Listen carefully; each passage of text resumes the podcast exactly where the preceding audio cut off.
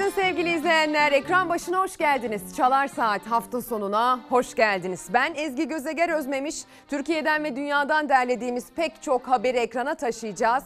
Bu haberlerin işaret dili tercümesini Meltem Küçük yapacak her hafta sonu olduğu gibi. Türkiye'den ve dünyadan gelişmeleri aktaracağız.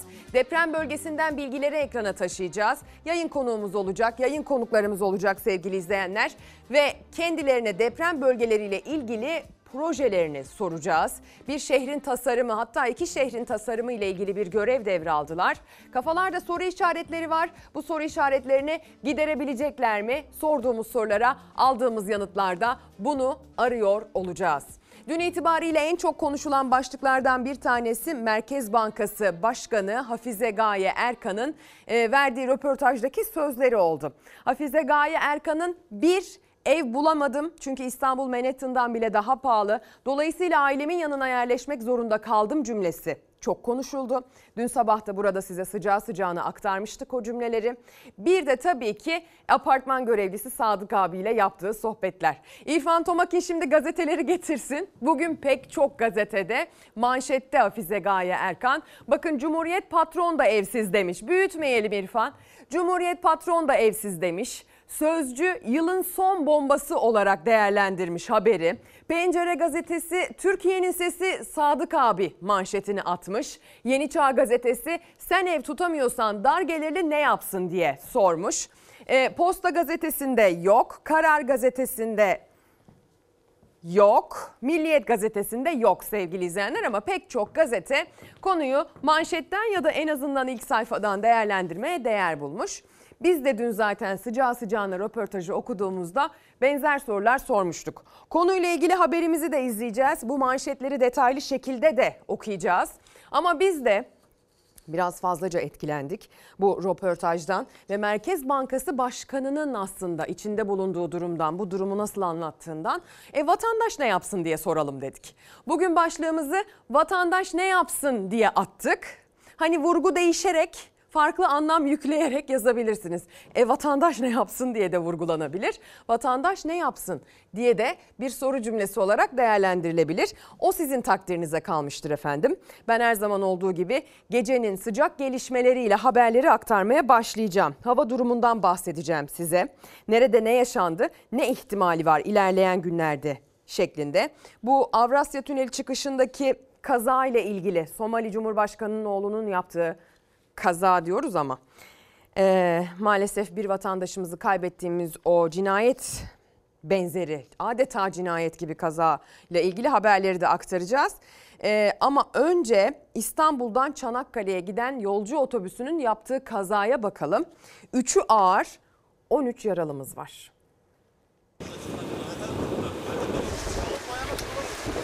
Yolcu otobüsü kum yüklü hafriyat kamyonunu arkadan çarptı. Üçü ağır 13 kişi yaralandı. Çanakkale Lapseki'de Şevketiye köyü yakınında Bursa Çanakkale karayolu üzerinde yaşandı kaza. İstanbul'dan Çanakkale'ye gidiyordu yolcu otobüsü. Önünde seyir halindeki kum yüklü hafriyat kamyonuna çarptı. Kazayı gören diğer sürücüler durumu jandarma, polis ve sağlık ekiplerine bildirdi. Otobüsten çıkarılan yaralı yolcular ve sürücü yapılan ilk müdahalenin ardından hastaneye kaldırıldı. Üçü ağır 13 kişinin yaralandığı kazayla ilgili soruşturma başlatıldı.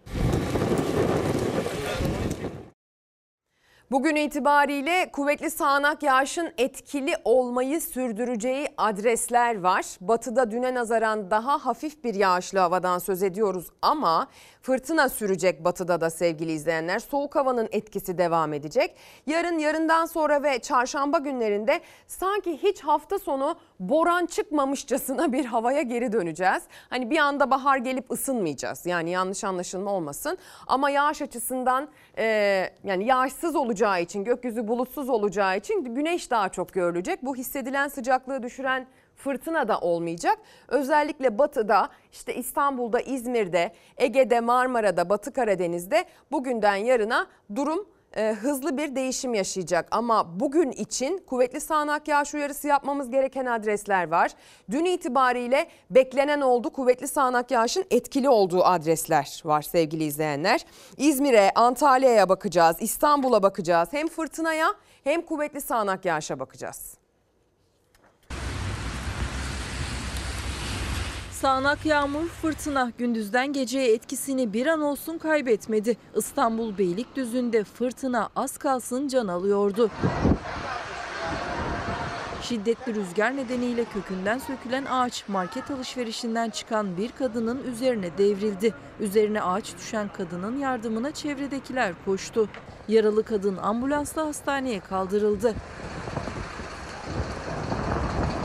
Kadıköy'de dönüşüme girecek olan binayı güvenlik için çevreleyen panolar fırtınada yerinden söküldü. Neyse ki yaralanan olmadı. Antalya Kumluca'da sağanakla yumuşayan toprak kaydı. 15 metre uzunluğunda ve 3 metre yükseklikteki istinat duvarı çöktü. İki ev zarar gördü. Evde çatlaklar var. İşte bu evin mutfağı yıkıldı. İzmir'de kent merkezinde etkili olan sağanak yağış nedeniyle bazı sokak ve caddelerde su baskınları yaşandı. Basmane Gar'daki su birikintisinden dolayı yürüyemeyenler tahtadan set yaparak tek tek yolun karşısına geçti.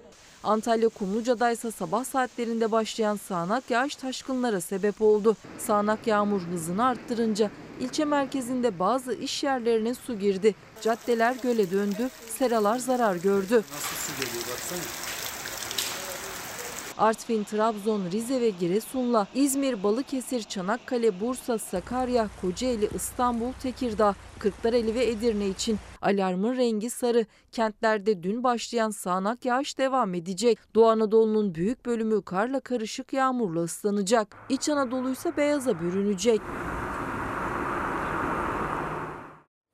Şimdi vatandaş ne yapsın dedik ama son fotoğrafı paylaşmayınca bir önceki fotoğrafın altına prensip olarak asla yorum yapmayan izleyicilerimiz e hani son fotoğrafı paylaşmamışsın diyor. Hemen hızlıca paylaştım onlar için. E, bu prensipli takipçilerimiz için öyle bir hal aldı ki artık gerçekten çok mutlu olduğum bir noktaya geldi. İzleyicilerimizle bazen onların gönderdiği mesajlara istinaden akışımızı değiştirdiğimiz oluyor. Bazen onların gönderdiği mesajlara istinaden bazı konulara dikkatimiz çekiliyor ve gerçekten iyi de oluyor. Çünkü e, karşılıklı sohbet halinde olmak sizin halinizi yakından ve birinci ağızdan bilmek gibi bir fırsat sunuyor sevgili izleyenler. Vatandaş ne yapsın başlığına bize bugün e, yine Twitter ve Instagram üzerinden ya da yeni adıyla X üzerinden Instagram üzerinden Ezgi Gözeger hesaplarına yazıp gönderebilirsiniz diyelim. Hava durumundan haritanın başında bahsedelim. Ee, bakın bugün kuvvetli sağanak yağışın etkisi batıyı terk ediyor demiştik. Yağışlar Ege bölgesinin iç kesimlerine, işte Trakya'yı terk edip Marmara'nın doğusuna doğru ilerlemiş durumda. İlerleyen saatlerde bu doğuya doğru ilerleme tamamen sürecek ve yağışlar kademe kademe etkisini kaybedecekler ve yok olacaklar gökyüzündeki yağışlar. Tabi batıdan doğuya bir gidiş doğuda gün içerisinde yağışın devam etmesi anlamına gelecek. Ama hava daha soğuk. Dün Marmara'da nasıl bir anda hava soğudu? İstanbul'daysanız, işte Trakya'daysanız, Çanakkale'deyseniz bunu hissetmişsinizdir.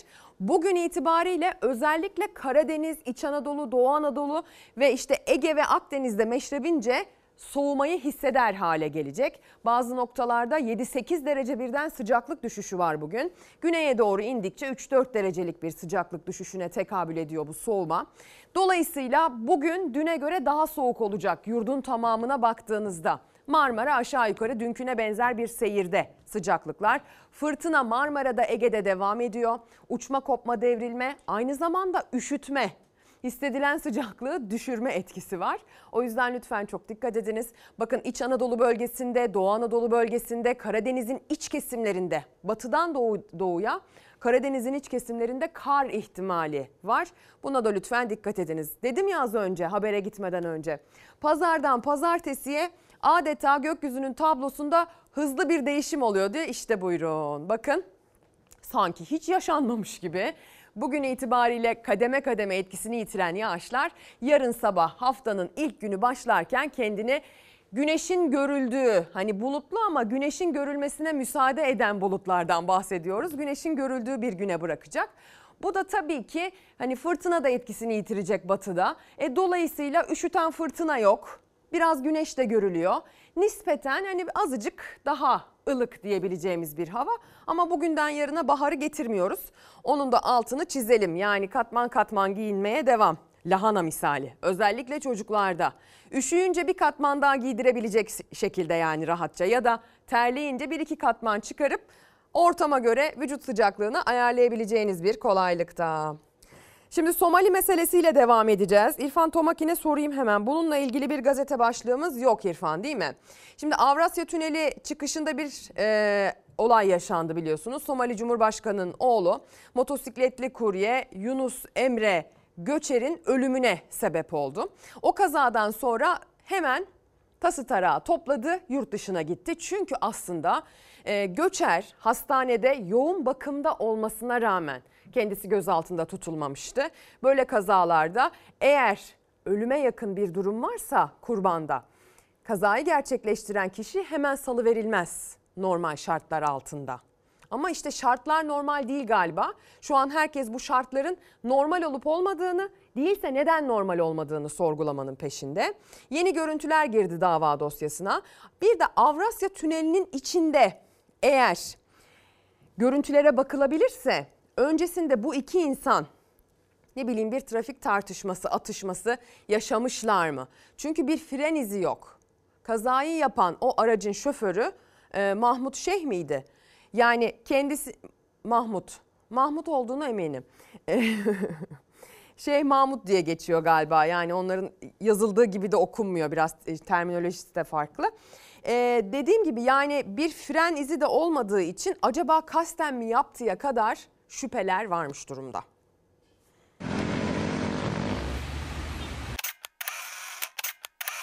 Bu görüntülerde aslında şunu daha net bir şekilde görüyoruz. Fren yapıyor mu, yapmıyor mu? Yani bilinçli bir şekilde mi bu gerçekleşiyor yoksa e, taksir dediğimiz hani görmeden tamamen trafik suçu olarak mı gerçekleşiyor? Bunu anlıyoruz. Görüntülerin bir kısmında fren lambasının yanmadığı e, tespit edilmiş. Somali Cumhurbaşkanı'nın oğlunun motosikletli kurye Yunus Emre Göçer'e çarptığı kazayla ilgili yeni görüntüler girdi dava dosyasına. Adli Tıp Kurumu'na teslim edilen kayıtlarda Göçer'e çarpan aracın fren lambasının yanmadığı ve sürücünün 12 saniye sonra durduğu belirlendi. Bu yeni deliller davanın seyrini değiştirecek öneme sahip. Bilinçli bir şekilde gerçekleşiyor olması suçun türünü değiştirecektir. Artık taksirle adam öldürmeden suç e, kasten adam öldürmeye dönüşecektir ki bu da cezalandırılabileceği sürenin kat be kat fazla olacağını ve bununla ilgili tutukluluk sürecinin yargılama sürecinin değişkenlik göstereceğini ifade eder. İşte dosyaya eklenen o görüntü tutanağı. Kurye Yunus Emre Göçer'in seyir halindeyken arka fren lambasının yandığı, ona çarpan Somali Cumhurbaşkanı'nın oğlu Muhammed Hasan Şeyh Mahmud'un aracınınsa fren lambasının yanmadığı tespit edildi. Görüntülerde şüphelinin çarpışmadan 12 saniye sonra aracının dörtlü flaşörlerini yaktığı, araçtan indiği, Göçer'e doğru yürüdüğü de kayıtlara geçti. Adli Tıp Kurumu'na gönderildi dosya. Yakın bir süreç içerisinde e, bu konu özellikle yargılama süreci başlamış olacak. Tabii adli tıptan gelecek olan rapor çerçevesi içerisinde. Raporlar ve son tutanaklar Adli Tıp Kurumu tarafından incelenirken Avrasya Tüneli'nin içindeki kayıtlar da talep edildi. Ancak henüz tünel içi görüntüler teslim edilmedi. Kazaya ilişkin yeni görüntüler dava dosyasına girdi ama dava dosyasında olmayan önemli görüntüler de var. O da iki aracın kazadan önce geçiş yaptıkları Avrasya Tüneli'nin içindeki kamera kayıtları. Göçer ailesinin avukatına göre davanın seyri açısından bu kayıtlar da çok önemli. Özellikle Avrasya Tüneli'nin içinin görüntülerini talep ettik. Eğer aralarında bir sürtüşme gerçekleştiyse ve buna istinaden kaza gerçekleşiyorsa bu sefer bilinçli bir şekilde bunun yapıldığı yani bir kaza olmadığı ortaya çıkacaktır. tekrar geliyor olay yerini izliyor. O zamana kadar işte polisler de var orada. Elinde bir telefon şöyle duruyor. Büyük bir ihtimalle birilerini aradı. İşte ben böyle bir kaza yaptım. Lütfen durdurun diye. Somali Cumhurbaşkanı'nın oğlunun göz göre göre Türkiye'den kaçtığını savunan acılı eşi Öznur Göçer, Şeyh Mahmud'un Türkiye'ye getirilmesi çağrısını tekrarlarken MHP lideri Devlet Bahçeli'den de benzer bir çıkış geldi. Elbette Somali Cumhurbaşkanı'nın oğlu Türk adaletinin önünde hesap vermekle yükümlüdür. Devlet Bahçeli'nin de bu çıkışı geldi. Önemliydi sevgili izleyenler. Devlet Bahçeli'nin aynı zamanda başka konu başlıklarıyla ilgili de çıkışları oldu. Geçtiğimiz günlerde biliyorsunuz bir bulvara Şeyh Said ismi verilmesi üzerinden çok fazla siyasi tartışma çıktı. Bu konuyu tarih mi tartışmalı, bu ko- konuyu bugünün siyasileri mi tartışmalı da ayrıca tartışıldı başlık halinde. Ee, e şimdi tamam yani geri dönelim tartışalım edelim de artık hani şu cumhuriyetle de bu cumhuriyetin bize sağladığı değerlerle de barışmayalım mı? Yani kişilerin isimlerin ve olayların da üzerinde bir şey söylemek gerekirse. Gerçekten artık lütfen bu meseleyle barışınız efendim. Birileri de çıkmış demiş ki AK Parti'den milletvekili bir hanımefendi e, diyor ki AK Parti'den önce traktör yoktu. Şimdi yani tarih konusunda maalesef geri dönüp dönüp başa sarıp tartışmamız öyle miydi böyle miydi diye işin içinden çıkmamız gereken yeni yeni konular çıkıyor her gün karşımıza. Cumhuriyet Halk Partisi'nden kendisine cevap veren vekiller oldu. İlerleyen dakikalarda hem o traktör çıkışını hem de siyasilerin verdiği cevabı da ekran başına ekrana taşıyacağız. Siz ekran başındaki izleyicilerimize aktaracağız. Şimdi İçişleri Bakanı Ali Yerlikaya'nın e, yine gerçekleştirdiği operasyonlar var peş peşe. Onlardan bahsedeceğiz. Meclis e, Genel Kurulu'nda bütçe görüşmelerinde 2023 Aralık ayı itibariyle 238.055 geçici koruma altında bulunan Suriye uyruklu yabancı istisnai olarak vatandaşlığa kazandırılmıştır dedi. Bunu bir e, dinleyelim. Sonra geri dönünce bir de son operasyonun bilgisini aktaralım. 2023 Aralık ayı itibariyle 238.055 geçici koruma altında bulunan Suriye uyruklu yabancı isnai olarak Türk vatandaşlığını kazanmıştır. Bunların 134.422'si reşit 100.633'ü çocuktur.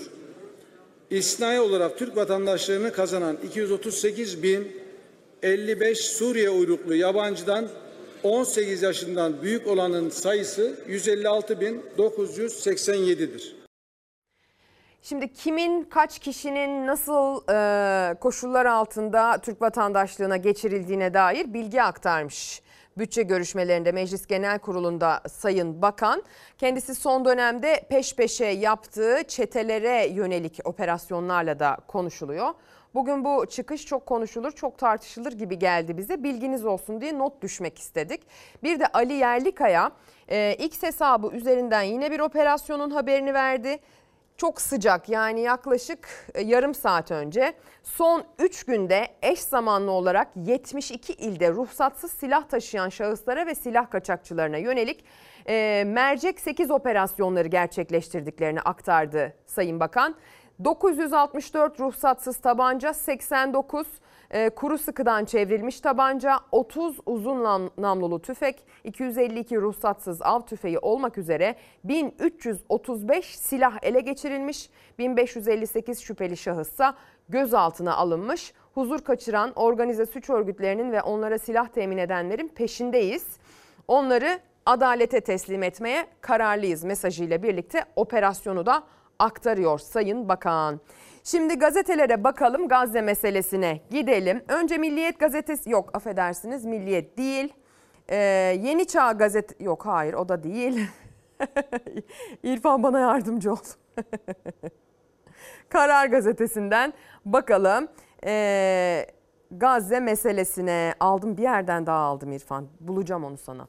Gemiler İsrail'e gidiyor ama bakın Gazze'deki tartışmanın Türkiye'ye yansımış hali. Karar Gazetesi'nin ikinci detayına bakalım. Bu habere sonra gelelim. 70 günlük katliam bilançosu şeklinde bugün Karar Gazetesi çok acı bir bilançoyu geniş puntolarla ilk sayfadan çok etkileyici bir şekilde aktarmış. 8 bin çocuk, 6200 kadın öldü. 300 sağlık personeli, 89 gazeteci hayatını kaybetti. 16.800 toplam ölüm, 51 bin ise toplam yaralı. Bakın bunlar birer sayı ama bir sayıdan çok daha fazlası. Hepsi birer hayat, hepsi birer mücadele, hepsi geleceğe dair kurulmuş hayaller. Hepsi insan onuruna yaraşır bir hayatı hak eden birer birey. Çoğu da çocuk. Çocuk ya çocuk. Bayağı çocuk yani evlat. İyi mi kötü mü diye hani kategorize edebileceğiniz bir vasfı dahi yok. Melek yani. 8 bin tane melek düşünün gerisini siz.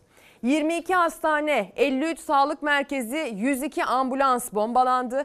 126 hükümet binası, 90 okul, 52.500 konut yıkıldı. Gazze'de soykırım diyor Karar Gazetesi. Soykırım kelimesi bile gözler önünde yaşanan bu vahşeti açıklamaya bazen yetersiz kalıyor gerçekten. Dün itibariyle de İsrail 3 tane rehineyi göz göre göre vurdu. Yanlışlıkla yaptım dedi.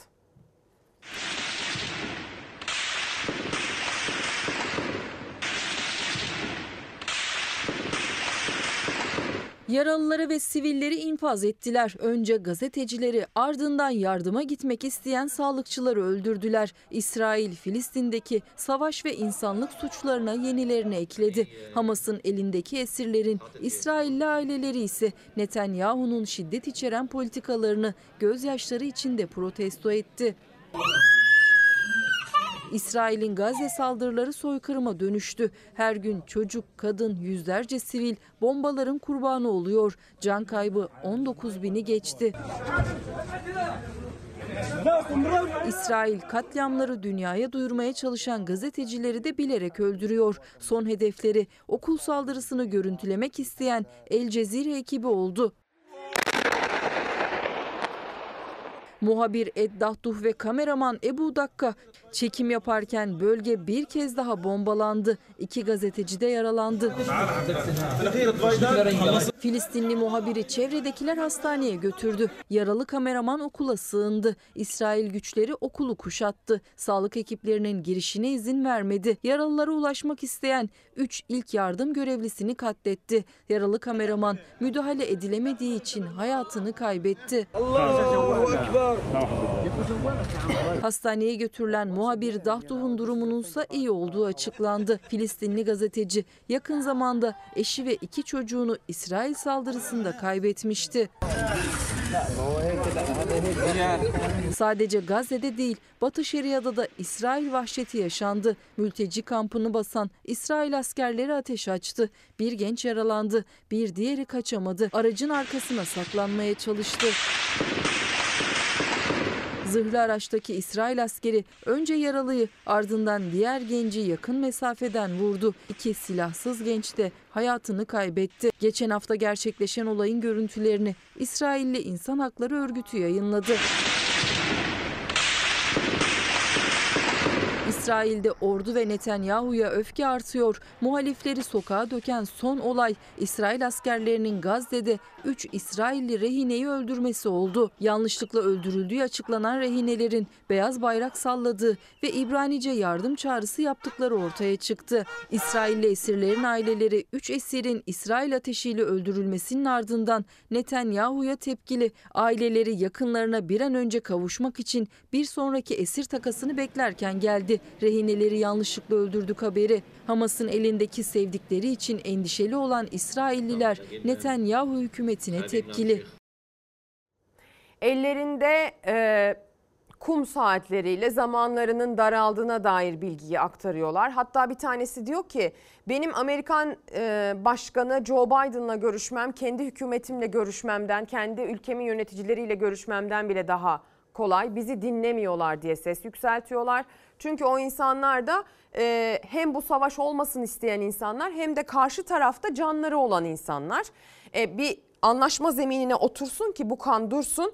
Bizim de sevdiklerimiz sağ salim evlerine geri dönsün istiyorlar. Yani aslına bakarsanız bugün Milliyet Gazetesi İsrail kaynıyor diye başlık atmış. Yani Netanyahu'nun kendi ülkesinden de destek alamadığını aktarıyor.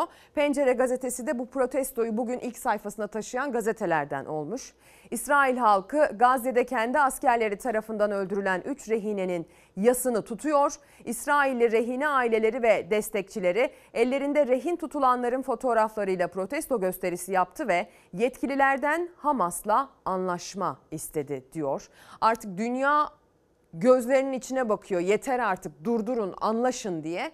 Ama bir türlü gerçekleşmiyor.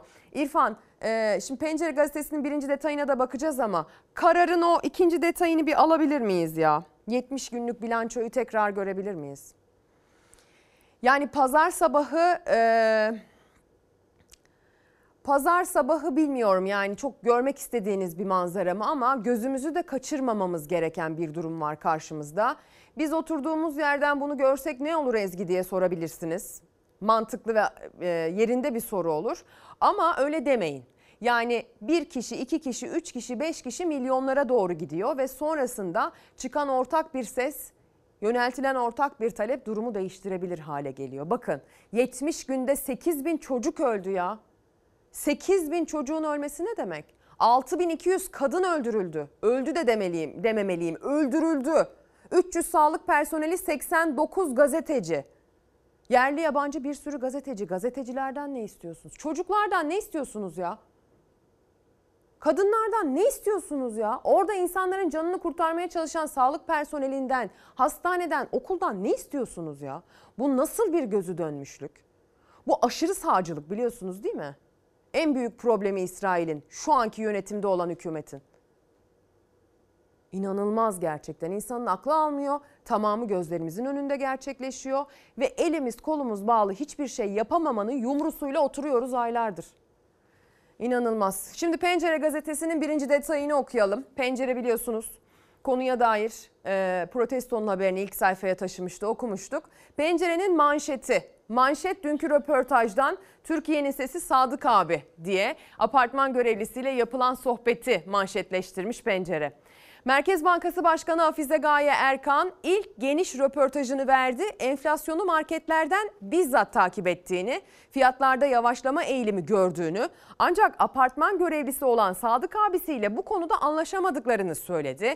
Milyonların hissine tercüman olan apartman görevlisiyle aralarında geçen diyaloğu anlatan Erkan, Sadık abiye de çoğu zaman fiyatları soruyorum. Ben indi diyorum, o inmedi diyor. Sürekli fiyatlar inmedi. İstersen git şu soğan fiyatına bir bak diyor ifadelerini kullandı diyor. Buna ekonomist Uğur Gürses'in yorumu. Merkez Bankacı'nın yapmayacağı şey demiş Gürses. Hafize Gaye Erkan'ın yaptığı açıklamaları eleştirdi. Uzman olmadığı konularda yanlış bilgiler verdiğine dikkat çekti.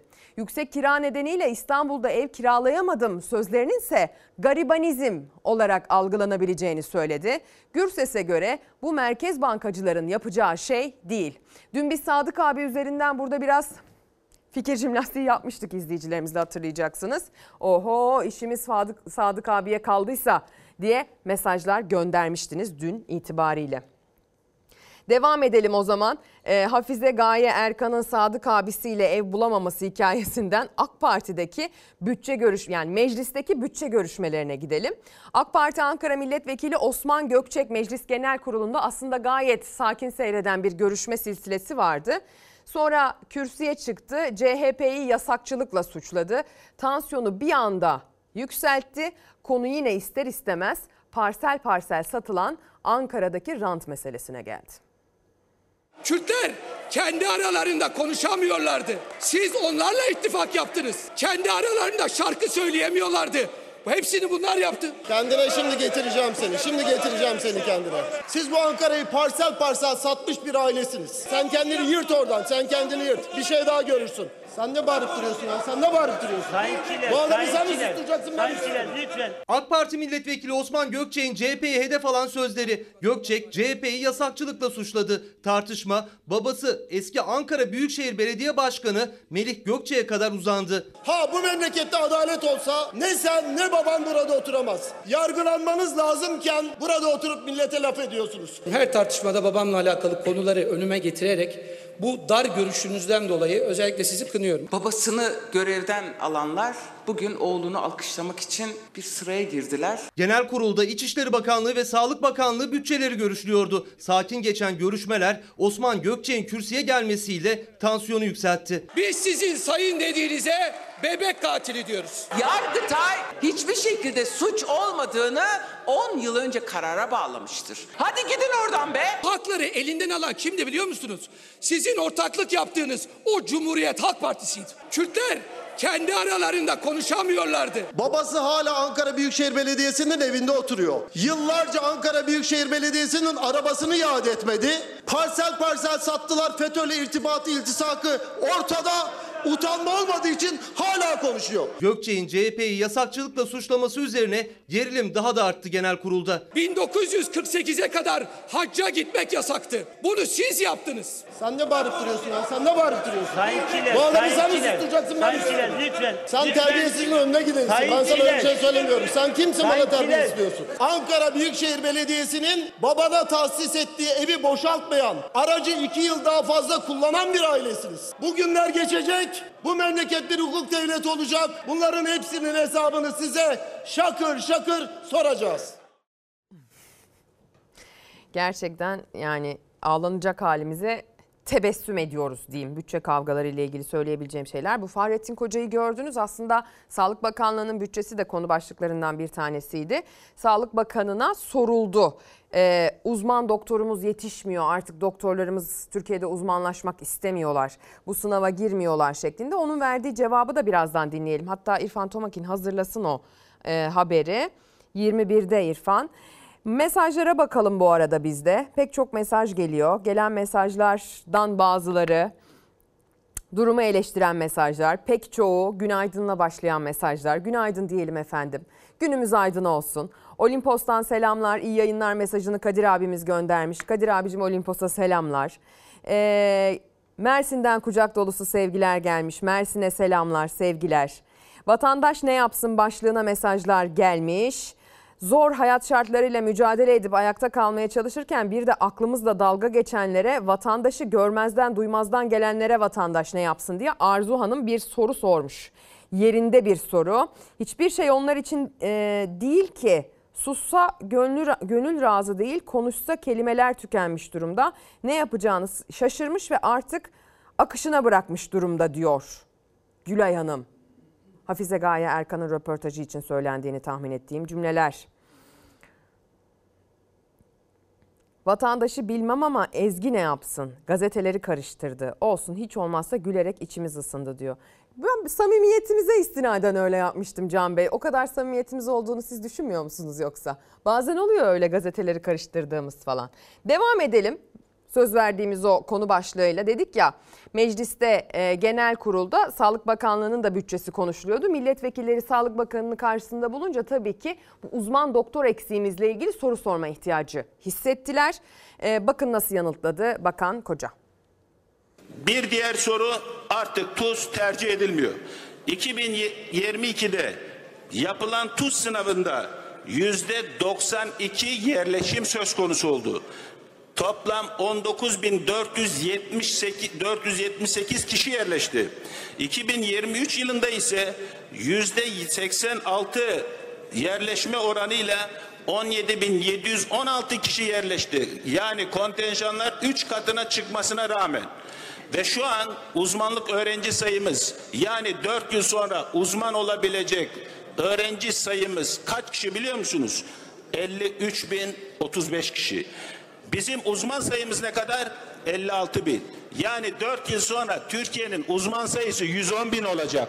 Uzman sorunu kalmam, kalmayacak. Bu konuda hiçbir endişeniz olmasın. Müsteri olun. Tabii ülkeyi terk etmek durumunda kalmazlarsa. Milli Savunma Bakanı Yaşar Güler gazetecilerle buluştu Ankara'da. Özellikle yayın kuruluşlarının Ankara temsilcilikleri temsilcileriyle bir araya geldi. Türkiye'nin biliyorsunuz ABD ile F-16 e, tedariği ve modernizasyonu konusundaki anlaşmaları yarıda kalmıştı. Bunun yerine Eurofighter alımı geçildi. Buna karar verildi. Bununla ilgili Eurofighter Tayfun uçağını alınmasına dair planlarla ilgili Ankara temsilcilerine bilgi verdi e, Savunma Bakanı. İngiltere'nin bu konudaki desteği ve yaklaşımı diğer müttefiklere de örnek açısından önemlidir. Almanya'nın itirazları konusunda müttefiklik ruhu esaslarında ortak güvenlik perspektifine uygun seçenek ve kararların alınması doğru bir yaklaşım olacaktır. Türkiye'nin Eurofighter uçağı alım talebiyle ilgili Almanya'nın itirazına karşı müttefiklik vurgusu yaptı. Milli Savunma Bakanı Yaşar Güler, Amerika'dan talep edilen 400 adet F-16 ile ilgili prosedürün tamamlandığını söyledi. Ancak bir an evvel olumlu ve somut adımlar atılarak sürecin başlatmasını beklettiğimizi de muhataplarımıza iletiyoruz. Milli Savunma Bakanı Yaşar Güler, medya kuruluşlarının Ankara temsilcileriyle 2023 yılı değerlendirme toplantısında bir araya geldi. Gündeme ilişkin değerlendirmelerde bulundu. Bedelli askerlikten sınır ötesi harekata kadar her konuda bilgi verdi. Sınır güvenliğinin önemine vurgu yapan Milli Savunma Bakanı detayları paylaştı. 1 Ocak'tan itibaren hudutlarımızda 199.898 kişinin geçişi engellenmiş, yakalanan 13.156 düzensiz göçmen ile 410'u FETÖ olmak üzere terörist kolluk kuvvetlerine de teslim edilmiştir. Terörle mücadelede kararlılık mesajı verdi Güler. 1 Ocak itibariyle teslim olan ve etkisiz hale getirilen terörist sayılarını da paylaştı. Bu kapsamda 1 Ocak'tan bugüne kadar Irak ve Suriye'nin kuzeyi dahil 2084 terörist etkisiz hale getirilmiştir. Yine kararlı operasyonlarımız neticesinde teslim olmalar da artmış. Yıl içerisinde 122 terörist teslim olmuştur. Şimdi gelelim ekonomimize, gelelim tamamen duygusal meselelerimize sevgili izleyenler. Biliyorsunuz memurlar, emekliler, çalışanlar gözlerini 2024 yılında alacak oldukları zamma dikmiş durumdalar. Asgari ücretliler yine aynı şekilde. Emeklilere de ayrıca ilerleyen dakikalarda ses vereceğiz ama konuyla ilgili Cumhurbaşkanı Yardımcısı Cevdet Yılmaz dikkat çekici bir çıkış yaptı.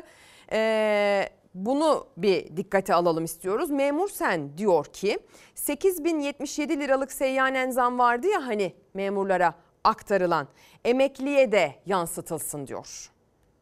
Memurun aldığı bir artış var artı enflasyon farkı var. %50 civarında bir artış memur ve memur emeklisi için. O Efendim? civarda bir artış olacak. Milyonlarca memur ve emeklisi gözünü 2024 yılında yapılacak zamlara çevirirken Cumhurbaşkanı Yardımcısı Cevdet Yılmaz oran verdi. Memur ve emeklilerinin zam oranının %50 civarı olacağını söyledi. Yani bu hesaba göre en düşük memur maaşı 20.351 liradan 30.526 liraya yükselecek. 22.000 lira olan ortalama memur maaşı da 33.000 lira olacak. Derece kademesi biraz daha ileri olan memurlarda 22 bin lira civarında ortalaması. En düşük devlet memuru 133 bin lira olur. Memurun biliyorsunuz toplu sözleşme gereği alacağı bir fark var. Aldığı bir artış var artı enflasyon farkı var. Bu da e, oldukça önemli bir rakama Bu- gelecek bu gibi ay- görünüyor. Memur maaşlarına Temmuz ayında %17,55 oranındaki yüzdelik zammın yanı sıra 8077 lira seyyanen zam verildi. 2024'te yapılacak artış sadece kök maaşa mı olacak sorusu gündeme geldi. Memur Sen Genel Başkan Yardımcısı bordroya yansıyan tüm kalemlere zam gelecek dedi. Seyyane verilen zam bir refah payı olarak kanunla verildi ve kasaya bağlı olarak verildiği için de bu devam edecek artışlardan da aynen faydalanacaklar. Çok ciddi bir artış. Zaten bu artış gelecek sene için öngördüğümüz enflasyonun oldukça üzerinde bir artış. Seyyanen verilen 8077 lira da memur kat sayısı oranı kadar artacak. Ama memurlara verilen 8077 liralık seyyanen zam memur emeklisine verilmemişti. Yani enflasyon farkı kadar zam alacak memur emeklisi. %50 zamla 9876 lira olan en düşük memur emeklisi maaşı 4938 lira artarak 14814 lira olacak. Memur emeklileri de şu anda ciddi manada bir sıkıntı içerisindeler. Fark çok açıldı. Merkez Bankası'nın son enflasyon raporunda enflasyonun 2023 yılında %58-62 aralığında olacağı tahmin edildi. Kasım ayında yıllık enflasyon 61,98 oldu. Aralık ayı enflasyonun açıklanmasıyla %62 olması bekleniyor.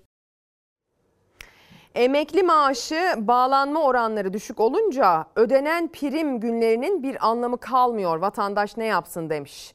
Ee, bununla ilgili çıkan kanunun üzerinden de çokça mücadele verildi ama bir değişikliğe uğratılamadı biliyorsunuz. Ankara'da Ulus Atatürk Heykel Meydanı'nda saat 13'te mahkum yakınları miting yapacaklarmış. Duyurmamızı istiyorlar. Tabii ki Ee, vatandaş ne yapsın bu Günaydın evimizin bireyi diye mesaj gelmiş. Hani evimizin kızı, evimizin evladı, evimizden birisin. Daha böyle ilerici bir yaklaşımla evimizin bireyi demiş ee, Şenol Bey bana. Çok teşekkür ediyorum. Vatandaş ne yapsın bu borçlanma karşısında? Ee, saltanat izlemekten sessiz kalıyor. Birilerinin çoklu maaş alması bense 7500 TL maaşla borç içinde boğuluyorum. Vatandaş ne yapsın? İfade özgürlüğü olduğu halde hakkımızı savunamama derdindeyiz. Daha çok detaylı geniş bilgiler için vatandaş ne yapsın? Hayırlı günler demiş gönderdiği mesajda. Şimdi bir reklam arasına gideceğiz. Çay kahve tazelemek gerekiyorsa kahvaltı sofrasına biraz ilgi göstermek gerekiyorsa buyursunlar efendim. Sonrasında devam ediyoruz. Günaydın sevgili izleyenler. Tekrar ekran başına hoş geldiniz. Hemen gazeteleri rica edelim. Az evvel anlatmıştım pek çok gazetede Hafize Gaye Erkan'ın verdiği röportajdan alıntılar var. Pek çok gazete hatta ilk sayfada vermenin ötesinde manşette değerlendirmiş diye. Hemen başlayalım. Sonrasında bugünkü başlığımıza da aslında fikir veren o haberi izleyeceğiz. Patron da evsiz demiş Cumhuriyet Gazetesi manşetten. Merkez Bankası Başkanı yüksek kira nedeniyle annesinin yanına taşındı diyor. AKP iktidarının uyguladığı politikalarla yoksullaştırdığı Türkiye konut ve kira fiyatlarında dünyada açık ara önde. En acı itirafsa Merkez Bankası Başkanı Hafize Gaye Erkan'dan geldi. 161 bin lira bürüt maaş aldığını söyleyen Erkan, İstanbul'da ev bulamadık, müthiş pahalı, annemlere yerleştik dedi. Şimdi Hafize Gaye Erkan çalışan bir kadın. Üstelik de sorumluluğu çok yüksek, muhtemelen mesaisi de aynı oranda ağır olan bir iş insanı. Akademik olarak kendisi rüştünü dünyaya ispatlamış bir isim. Ekonomi dünyasının tanıdığı, genç yaşta çok hızlı ilerlemiş, çok yüksek sorumluluklu koltuklarda e, hakkını vermiş, kendini göstermiş bir kadın, başarılı bir kadın ve kendisi yeni bir anne. Şimdi ben düşündüm, e, ailesinin yanında yaşamayı tercih etmiş olmasının yeni bir çocuk sahibi olmasıyla da ilgisi olabileceğine karar verdim. Bir de şimdi ev aramak, ev bulmak, istediği ölçülerde ev bulmak, istediği koşullarda ev bulmak deyince herkes kendi meşrebince gözünde bir şey canlandırıyor. Bilemiyoruz tabii ki hangi koşullarda nasıl bir ev aradı ve ona pahalı geldi. Bunu da galiba not düşmek gerekiyor. Merkez Bankası Başkanı olarak paranın patronu konumundaki Erkan'ın açıklaması sosyal medyada günün konusu oldu. Konut temel haktır. Siz bir de dar gelirlerin halini düşünün mesajları atıldı. Erkan'ın fiyatlardaki satışları kaldığı dairenin apart artışları kaldığı dairenin apartman görevlisi Sadık abiye sorduğunu söylemesi de tepki çekti diyor. Hadi gelin o röportaja ve yankılarına kulak verelim.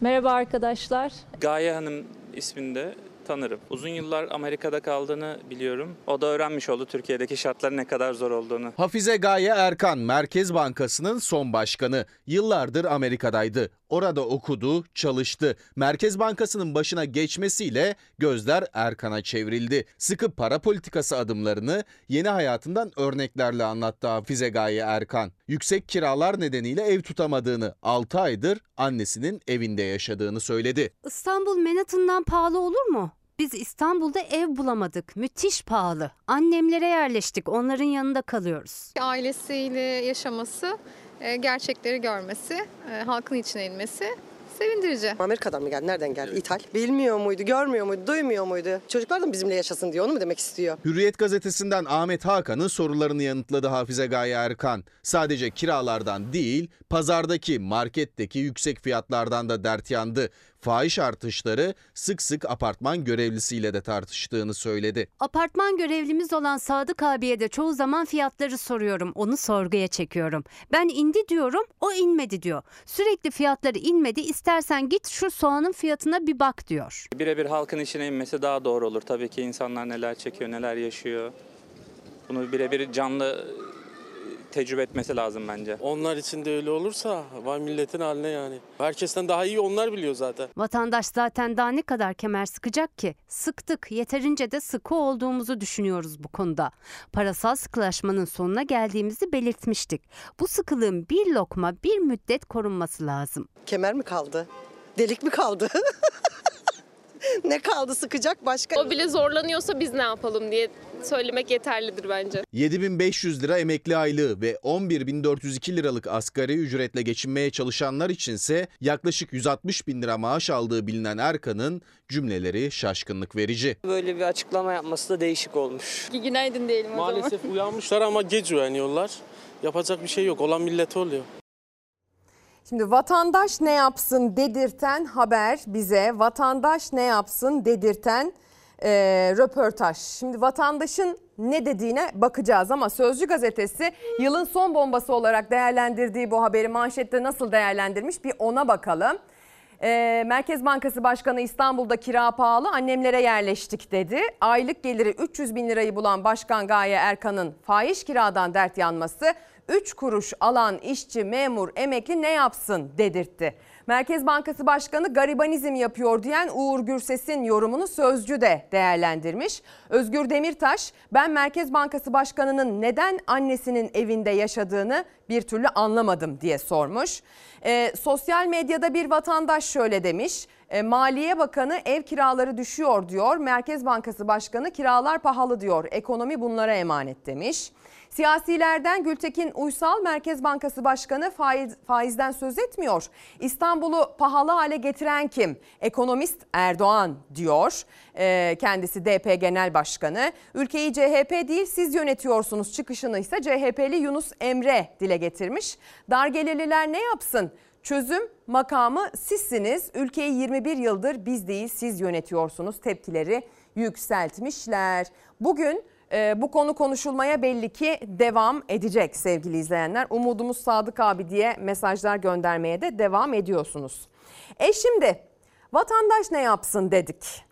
Yani aslında bu konu bu başlığı bu konuyla bağlantılı veya bu konudan bağlantısız herhangi bir konu başlığı için kullanabilirsiniz diye e, kullanalım istedik, değerlendirelim istedik. Şimdi Osmaniye Kadirli'ye götüreceğim sizi. 7500 lira emekli maaşıyla geçinmeye çalışan vatandaşın, emeklinin ne yaptığını, nasıl hayatta kaldığını birlikte anlamaya çalışacağız.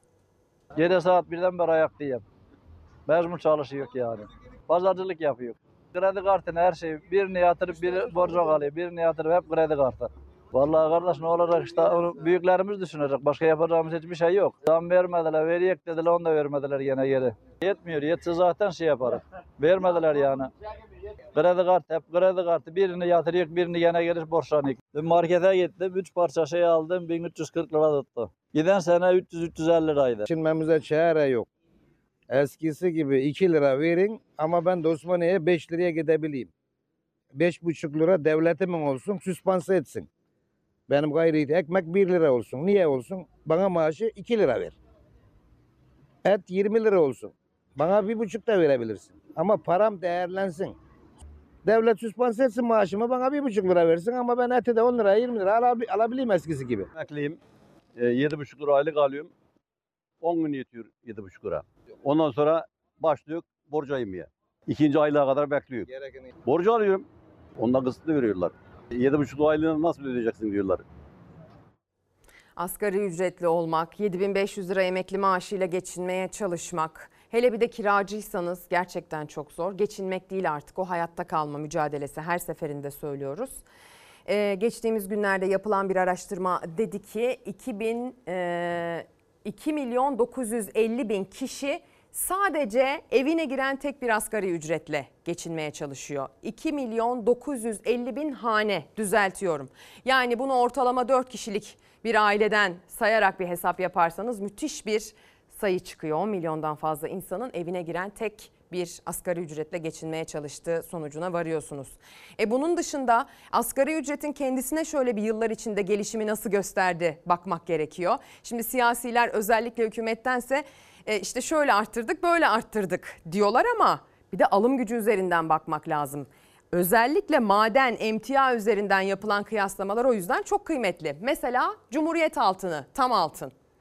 2002 yılında, 2005 yılında 25 tane tam altın alabiliyordu. Bir tane asgari ücret. Şimdi hiç alamıyor. 0,7 tane alabiliyor.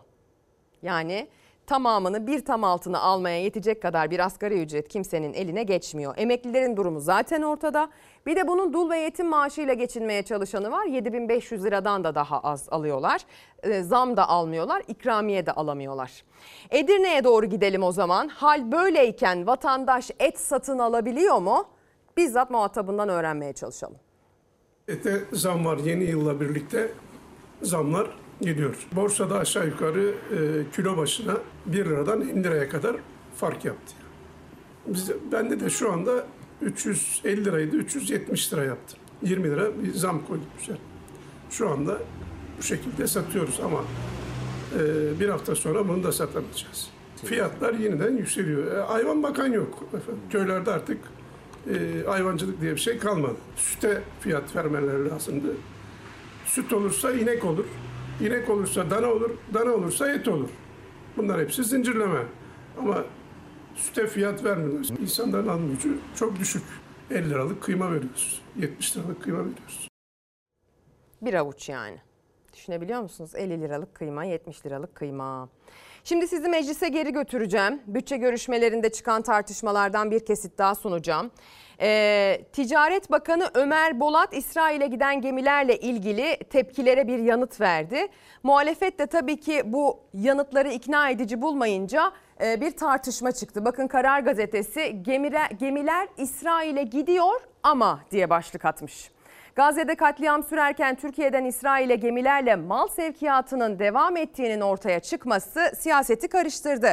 Ticaret Bakanı Bolat Tel Aviv'le ticaretin sürdüğünü ama ihraç edilen ürünlerden bazılarının Filistinlilere ait olduğunu iddia etti diyor. Şimdi diyor ki Ticaret Bakanı Filistin'e dair resmi bir muhatap olmadığı için biz bunu İsrail'e göndermek zorundayız. E iyi de o zaman biz İsrail'e mesela şey, Filistin'e mesela Gazze'ye akaryakıt göndermek istiyoruz. İçeri bir türlü sokamıyoruz. İnsani yaşama tutunması için malzemeler aynı ihtiyaçlarını karşılayacak şekilde tırlar hazırlayıp göndermek istiyoruz. İçeri alınmadığı bilgisi var. O nasıl olacak? Ülkemizden Filistin'e gönderilen mallar da Filistin'in kendine ait gümrüğü, limanı olmadığı için İsrail üzerinden ve İsrail gümrükleri üzerinden Filistin'e girebilmektedirler. Varış yeri İsrail olarak yazılmak zorunda kalmakta. Efendim Filistinlere götürüyormuş da İsrail limanlarına gidiyormuş. Hadi oradan be. Bizim aklımızı alay etmesen Sayın Bakan. O gemileri siz yürütüyorsunuz.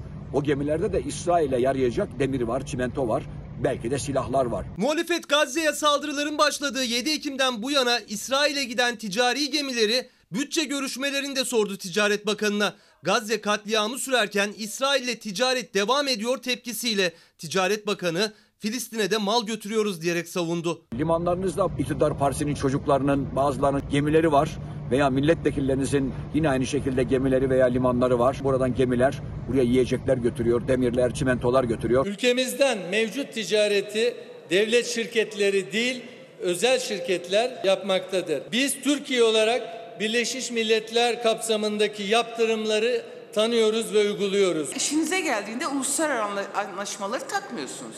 Binali Yıldırım'ın talebiyle erişim engeli getirilmiş. Gemilerin bilgisinin saklandığına dair ithamımıza cevap verilmemiştir. Burada suçun ikrarı söz konusudur. Muhalefet İsrail'le ticareti sürdüren şirketleri önemli isimlerle gündeme gelmesini hatırlattı, yanıt bekledi ama bakan o konulara hiç girmedi. İsrail'le ticaretin sürdüğünü, şirket bilgilerini ilk olarak genel kurulda fenalaşarak hayatını kaybeden Saadet Partisi Kocaeli Milletvekili Hasan Bitmez meclis gündemine taşımıştı. Ticaret Sicil Gazetesi'nden TC kimlik numarasını buldum ve İTO Bilgi Bankası'ndan diğer şirketini tespit ettim. MB Denizcilik nokta nokta Erdoğan'ın şirketi. Meğer İsrail Gazze'yi bombalarken Cumhurbaşkanımızın oğlu nokta nokta Erdoğan'ın gemiciyi İsrail'den sevkiyat yapıyormuş. Filistin'e dua, İsrail'e gemi. Hasan Bitmez artık hayatta değil. İktidar cephesinden ortaya attığı iddiaya ilişkin yanıt yok. Bitmez'in yaşamını yitirmesinin ardından Saadet Partisi grubu da 20 olan sayı şartını kaybettiği için düşecekti. CHP Kütahya Milletvekili Ali Fazıl Kasap bütçe görüşmeleriyle sınırlı olmak kaydıyla CHP'den istifa ederek Saadet Partisi'ne katıldı. Eğer Saadet Partisi sözünü söyleyemez hale gelirse bu demokrasi açısından da çok ayıp. El ele Hasan Bitmez'in o son nefesine kadar o kürsüde sözünü söylemeye çalışan gayreti göz önüne getirilince kendisinin hatırasına da saygısızlık olur. CHP Genel Başkanı Özgür Özel bütün muhalefet partilerine birer milletvekiliyle demokrasi danışması yapması önerisinde bulunduklarını ama yanıt alamayınca Hasan Bitmez'in sözü yerde kalmasın diye fedakarlık yaptıklarını söyledi. Muhalefet İsrail ile gemi ticaretinin arkasını bırakmıyor. Şimdi ise Akbelen diyeceğim size sevgili izleyenler. Biliyorsunuz Muğla'da kömür ocağına karşı İkizköylülerin bir direnişi, bir tepkisi var. Kolay kolay hafızalardan silinmeyecek bir çevreci mücadele var. Biz de onları en başından beri e, takip etmeye devam ediyoruz. Sürecin bütün gelişimlerini ekrana, tartış, e, ekrana taşımaya devam ediyoruz. Şimdi yine oraya gideceğiz. Çünkü e, ormanın hemen yanı başında dinamitle patlatma gerçekleştiriliyor. O anları köylüler kaydetmişler ve evlerinin duvarlarında çatlak meydana geldiği için çok da tedirginler. Şimdi de bu sesi duyurmaya çalışıyorlar. Zenginin cebi dolsun, köylünün toprağı yıkılsın, evi başına yıkılsın. Hiçbirinizin umurunda değil. Hepiniz para peşindesiniz. Ne yaşadığımızı görmüyor musunuz? Görmüyor musunuz? Günlerce, aylarca zeytin ağaçları için direnmişlerdi. Şimdi o ormanın yerinde kuş cıvıltıları değil patlama sesleri var. Akbelen Ormanı'nda patlatılan dinamitler yüzünden ikiz köylülerin can güvenliği tehlikede.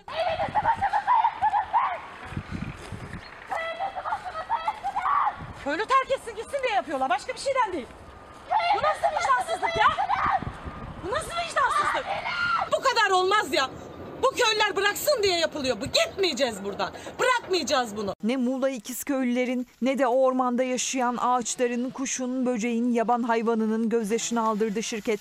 Zeytinliklere de yerleşim yerlerine de yakındı kömür ocağı projesi ama kanunlar hiçe sayıldı. Ağaçlar kesilmeye başlandı. Köylü direndi, sert müdahalelere maruz kaldı. Köylünün açtığı davadaysa kamu yararına aykırı bir durum bulunamadı projede. İptal istemini reddetti mahkeme. Yani kaybeden Akbelen Ormanı ve köylüler oldu.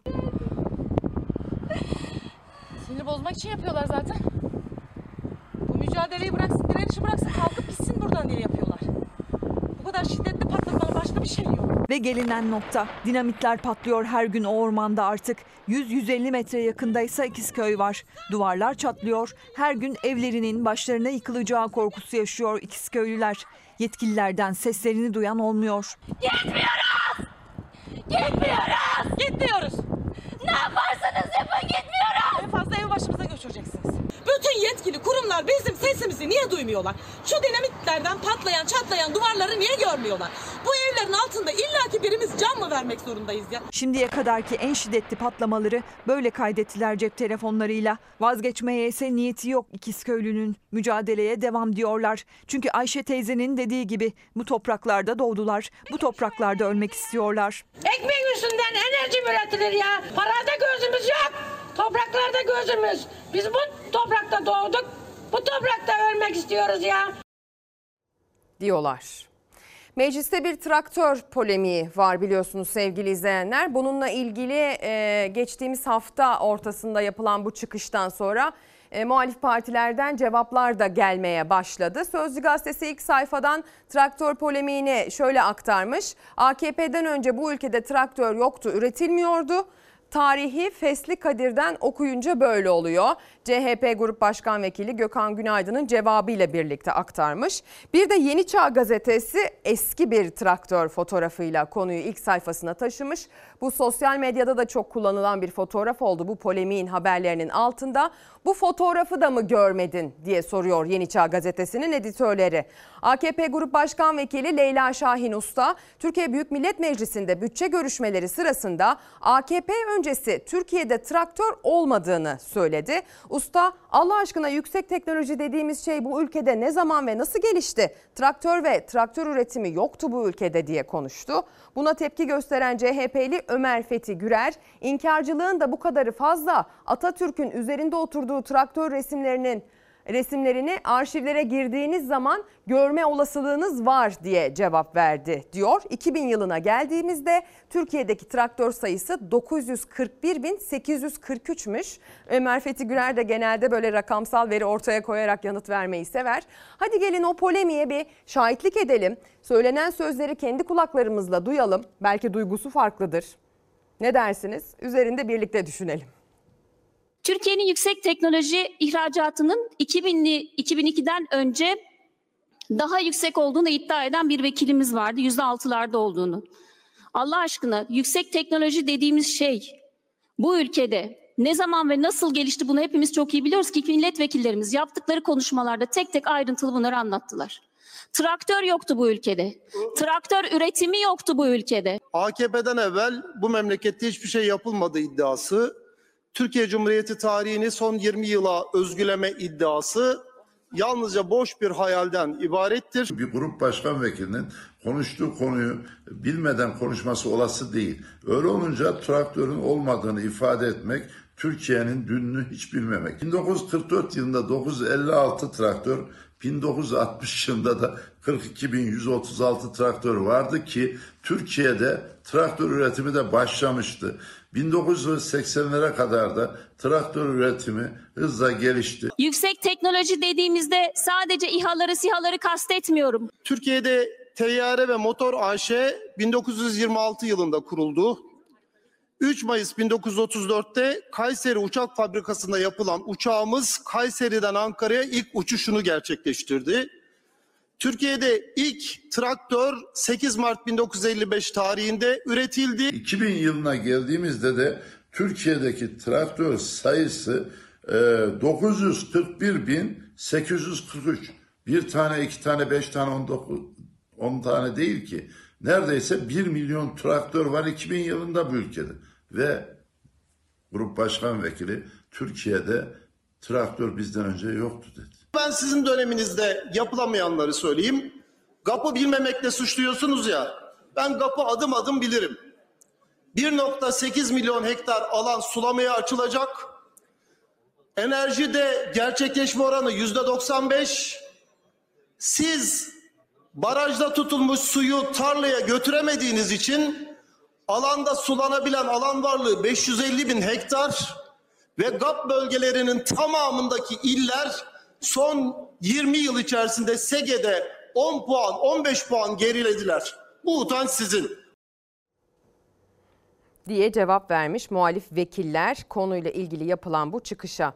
Bir dönem bu buzdolabı şeklinde vardı. Bir dönem e, AK Parti'den önce kimsenin arabasının olmadığı şeklinde e, salvolarla çıkılmıştı.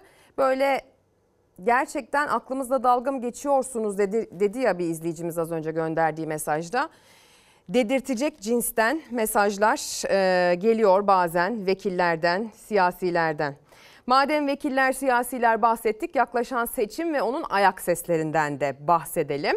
Ankara'da Mansur Yavaş, İstanbul'da Ekrem İmamoğlu biliyorsunuz e, netleşti. Karşısına Cumhur İttifakı'nın çıkaracağı aday merak ediliyor. Geçtiğimiz seçimlerde kazanacak aday vurgusuyla uzun uzun tartışmalar olmuştu muhalefet cephesinde. Şimdi öyle görünüyor ki AK Parti cephesinde, Cumhur İttifakı cephesinde bir kazanacak aday e, mesaisi devam ediyor. MHP lideri Bahçeli AK Parti ile ittifak mesajını tarafımız belli diyerek altını çizip netleştirdi dün yaptığı açıklamada. CHP lideri Özgür Özel ise birden çok aday olan yerlerde çalışmamız sürüyor dedi. Yani netleşen yerler var ama netleşmeyen yerlerde paniğe kapılmasın çalışıyoruz üzerinde açıklaması yaptı.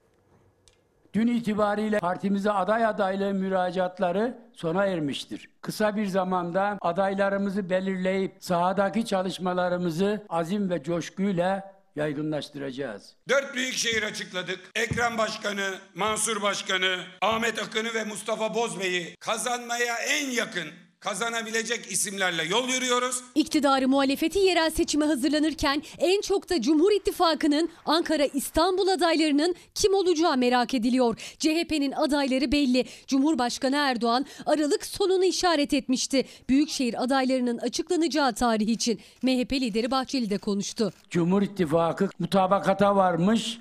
31 Mart 2024 tarihi için yola koyulmuştur. Kaldı ki AK Parti ile çözemeyeceğimiz bir mesele de olmayacaktır. Basit siyasi hesap yapacak, çetele tutacak, sen çok aldın, ben az aldım diyecek ne tinetimiz ne de merakımız vardır. 226 aday duyurduk. Şu an duyurulmayan belediye başkanlarının hiçbirisi acaba durumu riskte mi diye düşünmesin kimse. Birden çok adayın olduğu yerlerde aday duyurmadık. Belediyenin bizde olduğu memnuniyet anketi yaptığımız yerlerde duyurmadık. Gözler CHP'nin İzmir adayının kim olacağına çevrilmişken Cumhur İttifakı da Ekrem İmamoğlu ve Mansur Yavaş'ın karşısına çıkaracağı adayların kim olacağına dair çalışmaları hızlandırdı. İstanbul için Tevfik Göksu'nun adaylığı ön planda konuşuluyordu ama Göksu'nun il başkanlığı için adının geçtiği iddia edildi. Yeniden Refah Partisi Genel Başkanı Fatih Erbakan'ın 3 büyük şehirde AK Parti adayına destek karşılığında Konya Büyükşehir Belediyesi'ni istediği biliniyor. Erbakan'ın İstanbul'un kazanılması durumunda İKDAŞ ve kent lokantaları gibi İstanbul Büyükşehir Belediyesi iştiraklerini de istediği iddia edildi. Mesela hangi belediye başkanlıklarının partimizin uhdesinde olmasından daha çok Cumhur İttifakı olarak neyi, nasıl, nerede, nereye kadar başaracağımızın ön hazırlığı yapılmaktadır. Bu tercihimiz şüphesiz her türlü pazarlık bahsinden tamamıyla muaftır. Bahçeli biz pazarlık yapmıyoruz dedi ama genel seçimlerde Cumhur İttifakı'nın içinde olan partilerin pazarlık kulisleri gündemde. Hüdapar'ın da Doğu illeri dışında aday çıkarmayıp AK Parti'ye destek vereceği ama karşılığında Diyarbakır istediği öne sürülüyor.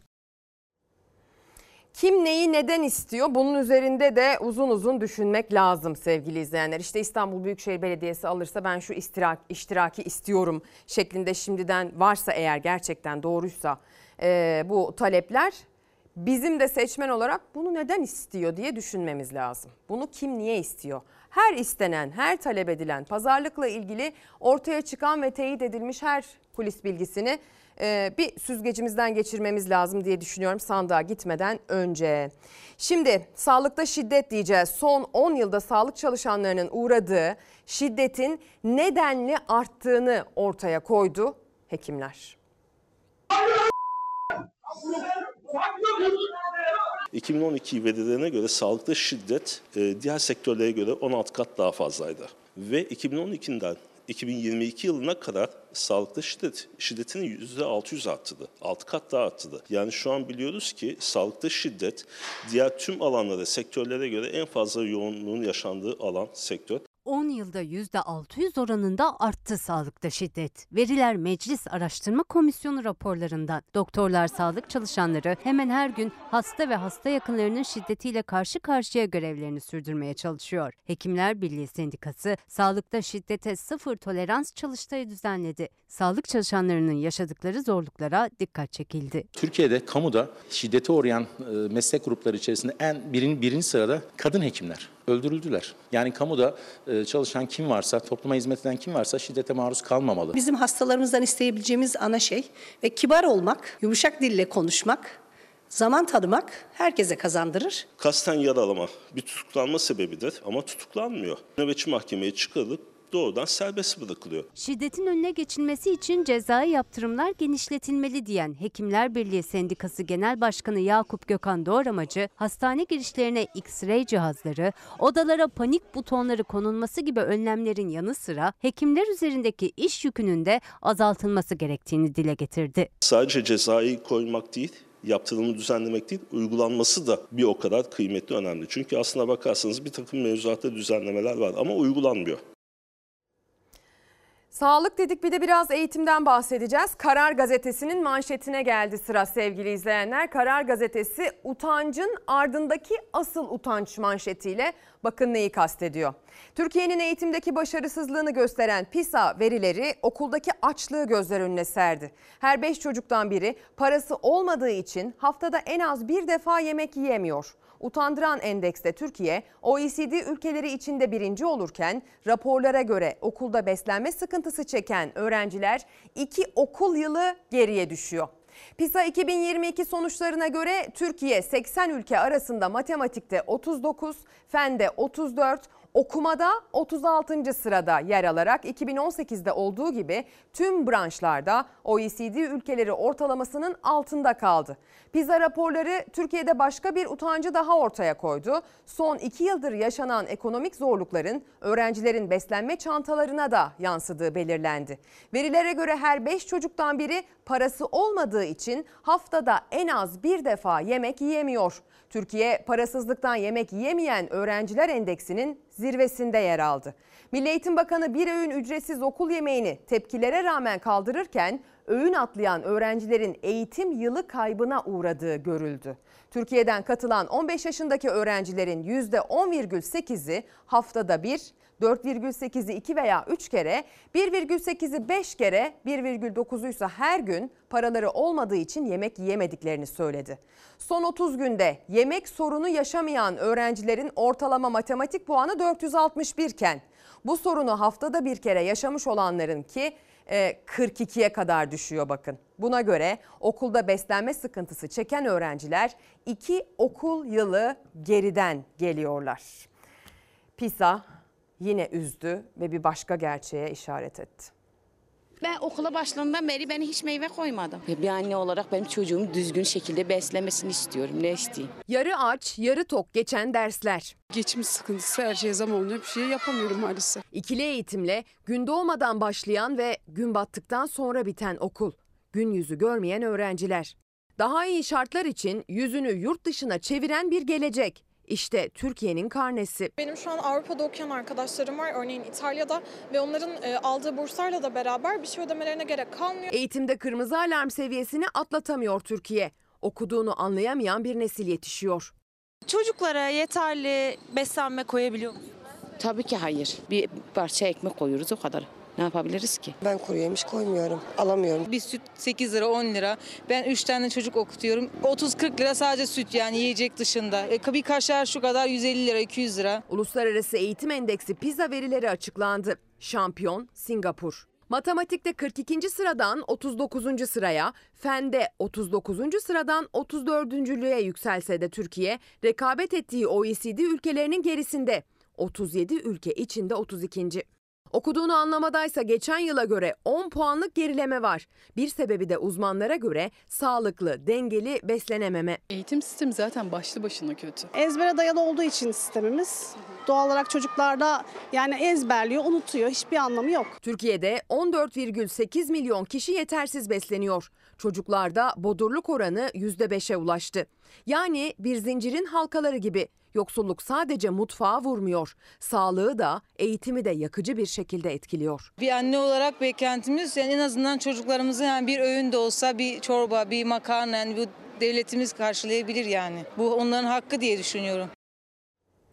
Örneğin balık tüketmelerini tavsiye ediyor doktorlar. Çocuklar özellikle gelişim çağındaki her bir birey düzenli bir şekilde balık tüketmeli ki beyin gelişimi tam olarak olması gerektiği seviyede olsun diye. Ama işte alabilen alıyor. Protein tüketmek gerçekten artık bir lükse dönüştü ülkemizde belirli bir kesim için sevgili izleyenler. İstanbul'da hamsinin kilosu 50 liraya düştü diyeceğim. Kime müjde olur çok emin değilim. Çok taze garanti. Yurdu teslim alan soğuk ve yağışlı hava barajlara iyi geldiği gibi balığa da yaradı. Balık arttı, fiyatlar düştü. İnşallah biraz daha yağışlar bollaşırsa bir de karı bekliyoruz. İnşallah güzel bir kar yağarsa balık fiyatları dibi görecek. Yani ucuzlayacak. Halk sofrasına ucuz balık gidecek tabii ki. Haliyle bol bol balık yiyecek. Ama şu anda e, halkın en çok tercih ettiği balık hamsi. Hamsi de dediğim gibi yani gün geçtikçe fiyatlar çok çok düşecektir inşallah. Tam balık zamanı aslında. Havaların soğuduğu, balıkların hem bollaştığı hem de lezzetlendiği bir dönemdeyiz. Tezgahlarda ucuzluk var ama o ucuzluğa göre yine de vatandaş durup düşünüyor cebini. Ete tavuğa uzaktan baktığı gibi balığa da yaklaşmakta çekiniyor. Şu an balık hem etten ucuz hem tavuktan ucuz yani. Balık hem sağlıklı her şeyden de sağlıklı. Şu an kuyrukta olması lazım insanlar ama düşük yani. Bir ay öncesine kadar hamsinin kilosu 100 lira 120 liraya kadar fırlamıştı. Şu anda 50 liraya kadar düştü hamsi. Burası İstanbul. Hem geçen seneye hem de bir ay öncesine kadar balık fiyatlarında gerileme var. Hamsinin kilosu 50 lira. Diğer balıklar da ucuzladı. En büyük etken soğuk ve yağışlı hava. Şu iki haftadır fiyatları düşmeye başladı. Bu da neye bağlıyoruz? Tabii ki havaların soğumasıyla. Lüfer balığı 150-200 liraya kadarken 125'e kadar düştü. Devrek balığında olsun, çuprada olsun fiyatlarda bir ufak gerileme var. Yani %10, %20. Son iki haftadır balık bol. En büyük talep yine hamsiye. Hamsi istavrit de bol bu sene. Havalar soğuyunca biraz daha lezzetlenir balıklar. Burası da denize kıyısı olmayan sınır şehrimiz Kilis. Karadeniz'den kasalar dolusu hamsi getirdi balık esnafı. Herkes yiyebilsin diye 3 kilosunu 100 liradan satışa sundu. Kampanyaların olması güzel bir şey. Durumunda olup olmayan insanlarımız var. Onlar da yesin, alışsın çocuklarına yedirsinler. Balık hamsi 3 kilo 100 liraya.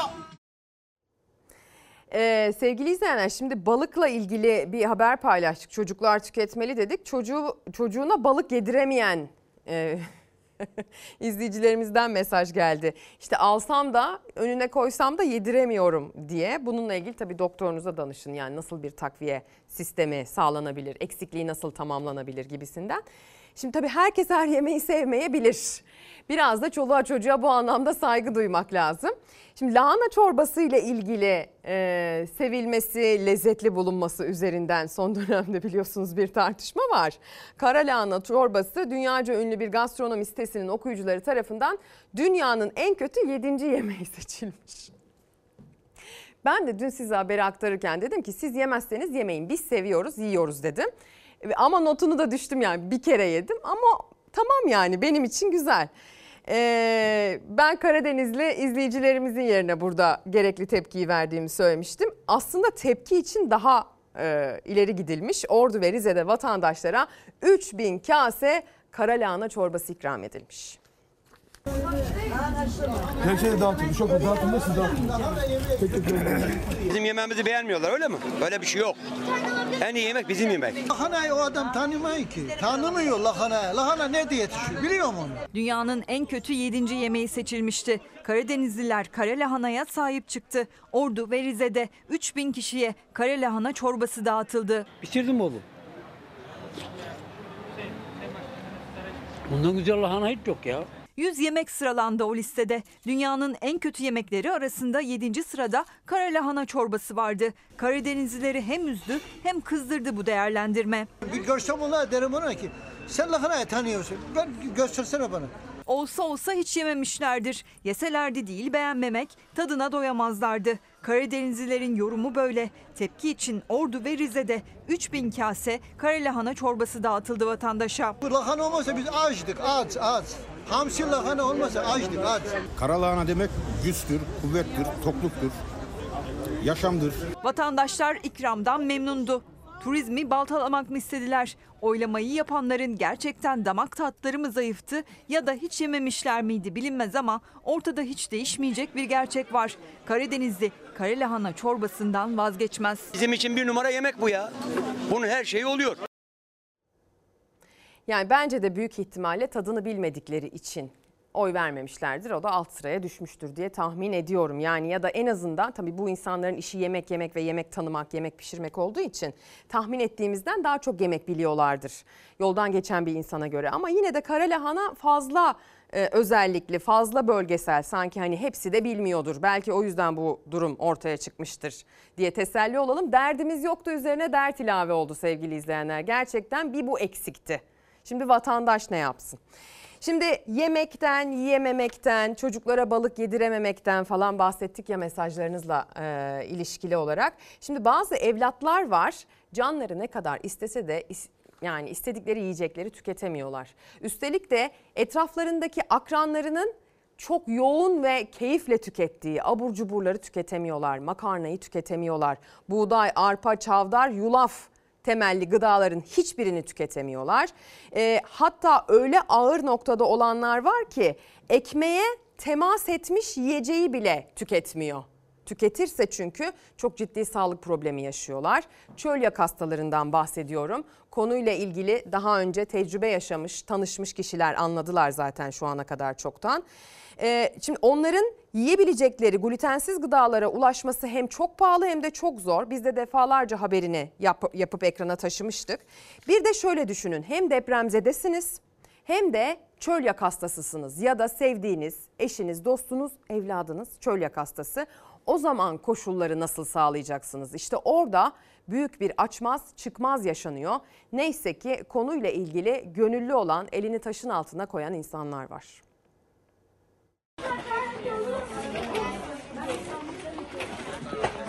Gluten hassasiyeti her alanda ve her şartta yaşantısını zorlaştırıyor çölyak hastalarının. Tıpkı deprem bölgesinde olduğu gibi onlar deprem bölgesindeki çölyak hastası çocuklar için harekete geçti. Çölyak Derneği ve Mutlu Beslen Kadın Kooperatifi deprem bölgesindeki çölyak hastalarına koliler gönderdi. Daha çok yardım bekliyoruz. Sesimizin duyulmasını istiyoruz. Bir bağışıklık sistemi hastalığı olan çölyak hastaları glutenli gıdalar tüketemiyor. Deprem bölgesinde onları sağlıklı tutacak gıdaları bulmaları neredeyse imkansız. Çölyak dernekleri bu nedenle harekete geçti. Çölyak hastalarına hazırladıkları kolileri bir bir teslim ettiler. Dilekleri bu yardımlaşmanın desteklerle daha da artması.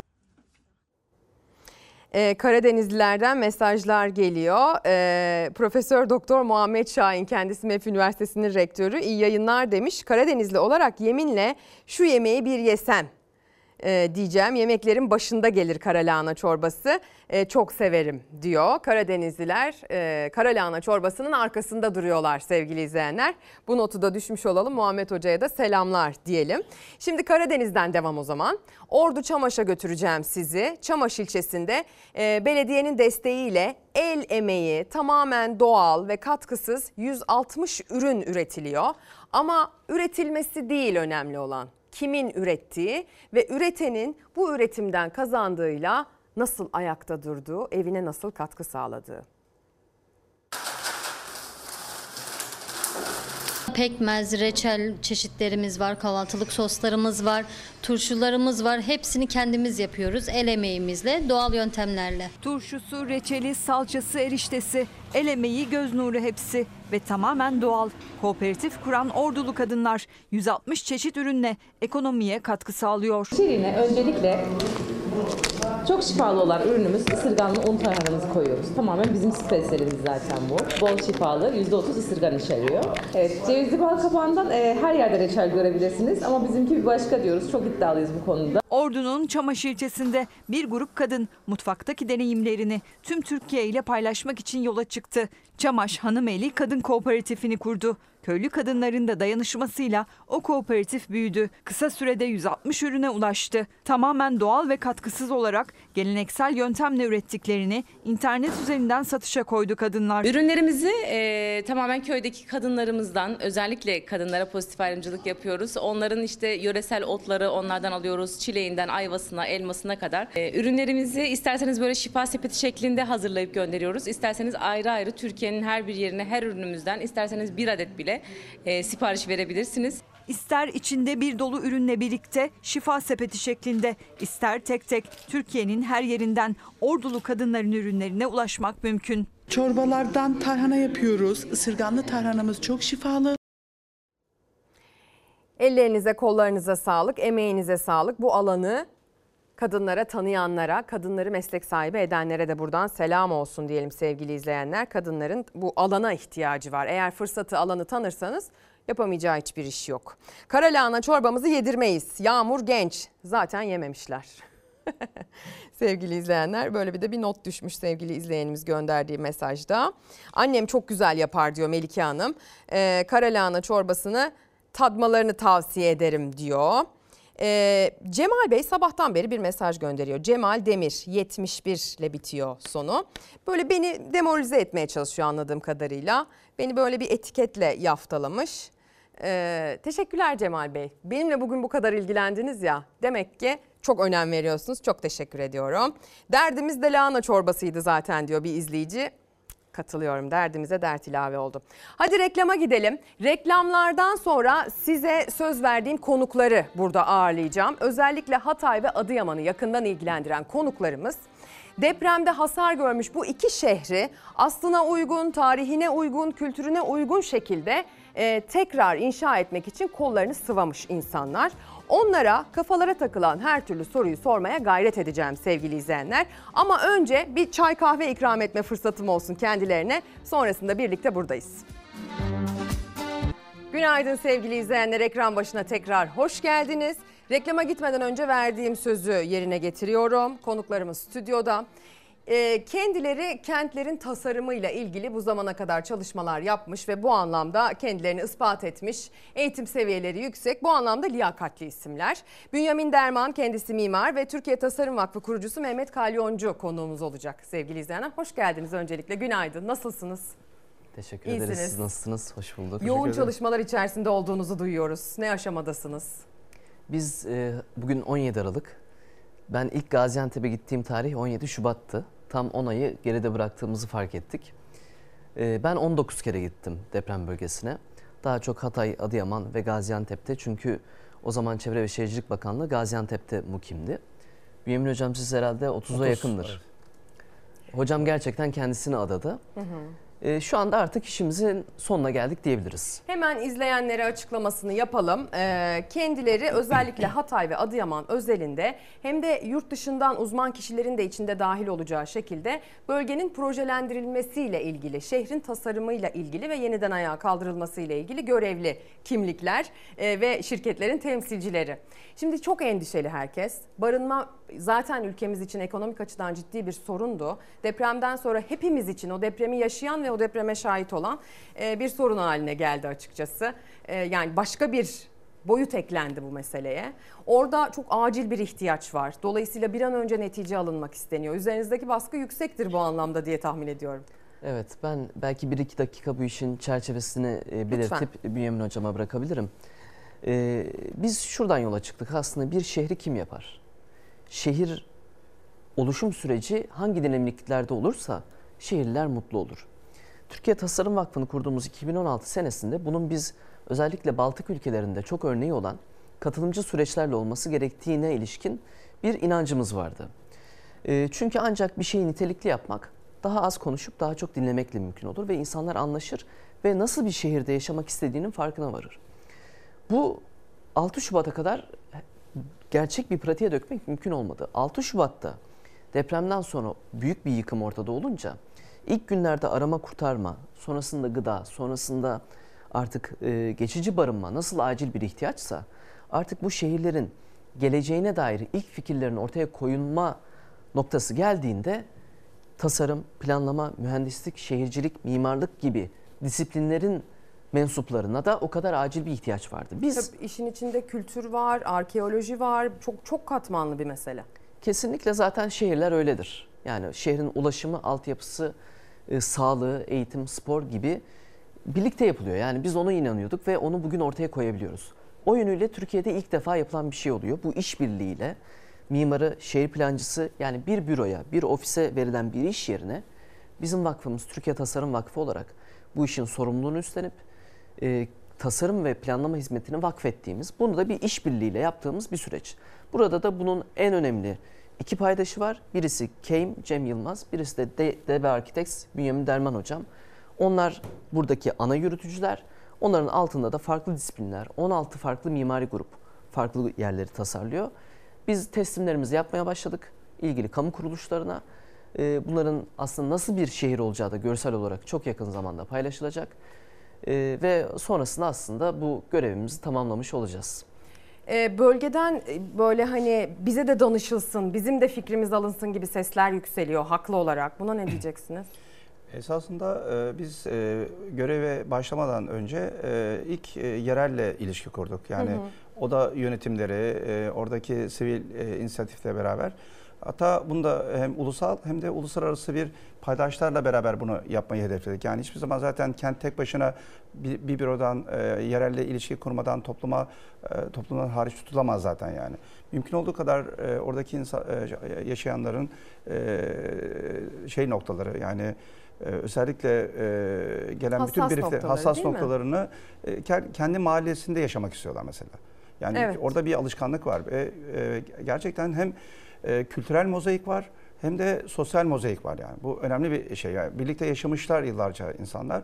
Doğal olarak hep e, orayı da bütün DNA'larını çok iyi biliyor olmanız lazım. Burada gayet tabii ki yereldeki arkadaşlarla e, beraber e, planlama sürecinin her e, noktasında onlara danışarak e, ilerledik ve hala da danışıyoruz. Yani biz şu anda eski kent merkeziyle olsun hem e, sahada hem planlama ofisinde hep beraber hatta bir e, planlama ofisi kurduk şeyde e, Antakya'da e, açıldı ve orada da artık halka birebir temas ediyorlar.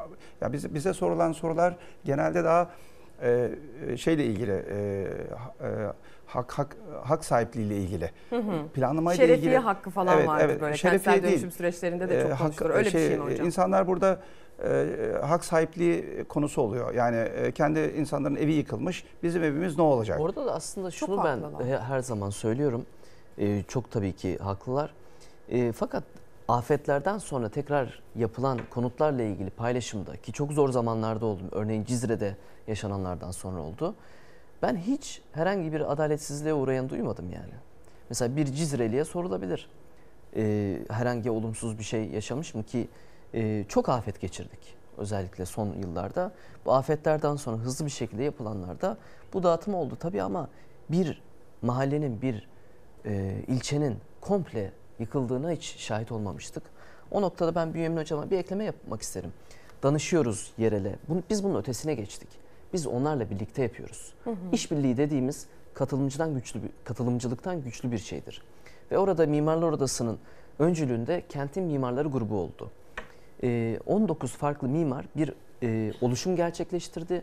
Bugün Foster and Partners, Bjerkingels nasıl bu işbirliği grubunun içerisindeyse Türkiye'nin ulusal yetiştirdiği mimarlarla birlikte kentin mimarları da o süreçte ki bu e, gerçekten iyi bir şekilde yönetilen sürecin içerisinden artık biz oradan çıktığımızda çünkü çıkacağız.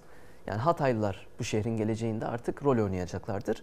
Bu süreçten başından sonuna şahit olarak ve yaşayarak benzer şekilde aslında tekrar edebilecekler. Öyle izleyenlerimiz var ki sürecin başından beri yani gönderdikleri mesajlarla dahi böyle ciğerimiz parçalanıyor. Mesela bazı izleyicilerimiz Adıyaman'dan mesaj gönderir. Hiç Adıyaman demezler, Acıyaman derler. Yani gerçekten çok ağır bir şey yaşadık. Evet biz afetlerle yoğrulmuş bir toprakta yaşıyoruz. Bu coğrafya hep böyle ola gelmiş. Türkiye Cumhuriyeti'nden de önce. Ama gelin görün ki bu bambaşka bir şeydi. E, ve dolayısıyla şimdi de bambaşka bir çözüme ihtiyaç var. Ben de öyle istiyorum ki endişeyle izleyen e, izleyicileri sizin verdiğiniz e, sözler biraz böyle rahatlatsın. Bir kez kentsel tasarım, şehircilik anlamında içleri rahat olsun. Bu iş emin ellerde yürüyor. Yani Bünyamin Derman hocam ben Londra'da Foster'ın ofisine gittiğimde şunu sordum. Bana tek bir güçlü fikir önerecek olsanız ne olur? Bünyamin hocamın sistem otoparkı fikriyle geldi. Gerçekten bazen o aradığımız değerler çok yakınımızda olabiliyor. Hı hı. Ben e, bu 10 ayda hani birlikte çalışmaktan en büyük kazanımım Bünyamin Hoca ile tanışmak ve bu süreçte kendisinden bir şeyler öğrenmek oldu. Biz tabii bu özellikle kenti yaparken de daha önce ilk başlarda Cumhurbaşkanlığımızın e, şeyinde risk kalkanı grupları oluşturuldu. Esasında e, 13 tane kurul oluşturuldu. Bu kurulda e, önemli bilim adamları, deprem mühendisliği açısından sürdürülebilirlik konusu olsun, yapım teknikleri olsun, atık yönetimi, tarihi bölgelerle ilgili Hı hı. aşağı yukarı 13 tane e, yaklaşık 300 ile 500 e, hocalarımız ve bu konunun uzmanları bir araya geldi. Esasında e, depremden sonra nasıl hareket edileceğimizle ilgili ciddi bir know-how oluştu. Bu know-how üzerinden zaten biz planlamayı yaptık. Yani Hı hı. mesela dere yataklarının açılması. Biz baktık e, hocalarımız da bunu e, söylediler zaten. E, e, dere yataklarında yıkılan e, afet e, sonrası ne kadar yıkılmış? Birçoğu zaten e, yanlış yerlere yerleşmekten olmuş. Dolayısıyla Evet. bizim bilim ışığında biz planlamamızı o şekilde yaptık. Yani o yüzden e, hep beraber e, bu işi rahatlıkla kurtarabiliriz. Yani bu bir e, esasında e, bundan sonraki deprem e, riski olacak kentlerimiz için de geçerli. Yani biz buradaki iyi bir ders almamız lazım. Yani nerede yıkılmış, nereye yerleşmemiz yerleşmemiz gerekiyor, nereye yerleşilir veya kültüre nasıl, kültür mirasımıza nasıl sahip çıkmalıyız, nasıl önlem almalıyız veya bu, bu, bugünden sonra nasıl bir hareket etmeliyiz? Bunu çalışıyoruz şu anda yani. Peki size şunu sorayım çünkü yani e, en çok merak edilecek olan budur. Mesela Adıyaman için ya da Hatay için ne kadarlık bir süre öngörüyorsunuz çalışmaların tamamlanması için? Biz tasarım ve planlama çalışmalarını bitirdik. Hı hı. Teslimlerimiz başladı, devam ediyor. E, tabii ki yapım süreci hani onu Çevre Şehircilik Bakanlığı üstleniyor. E, fakat çok hızlı vaziyet alınmış durumda. Yani benim tahminim yani e, çok hızlı yürür ve iki yıla en geç ortaya şehir merkezlerinde bir şeyler çıkar ki rezervlerde zaten teslimler başladı. Hı hı. E, yani açıdan- şehrin çeperleri. Evet. Hı hı. Ee, şunu ben öğrendim. İtalya'da bir deprem oldu. Hatta biz bu işlere ilk e, gönül bir şekilde çalışmaya başladığımızda bir literatür taraması yaptık. Dünyada afet sonrası şehirlerin tasarımında nelere dikkat edilmiş? O kadar az kaynak var ki. Ve herkesin bulduğu o İtalya'daki depremdi. Çünkü çok güzel tasarlanmış geçici barınma üniteleri vardı. 10 yılda 18 bin konut üretilmiş. Türkiye'de bu de afetten sonra bir yılda 180 bin konut üretiliyor. Yani bunun ölçeği çok benzersiz bir ölçek. Çok hızlı reaksiyon veriliyor ama bunu gidin bir de o Hatay'da Antakya'da yaşayan evini yıkıldığı ve aylardır orada olan kişiye anlatın. Zor Tabii, yani. Çok zor. Çok zor. Bir de yakınlarını kaybetmiş.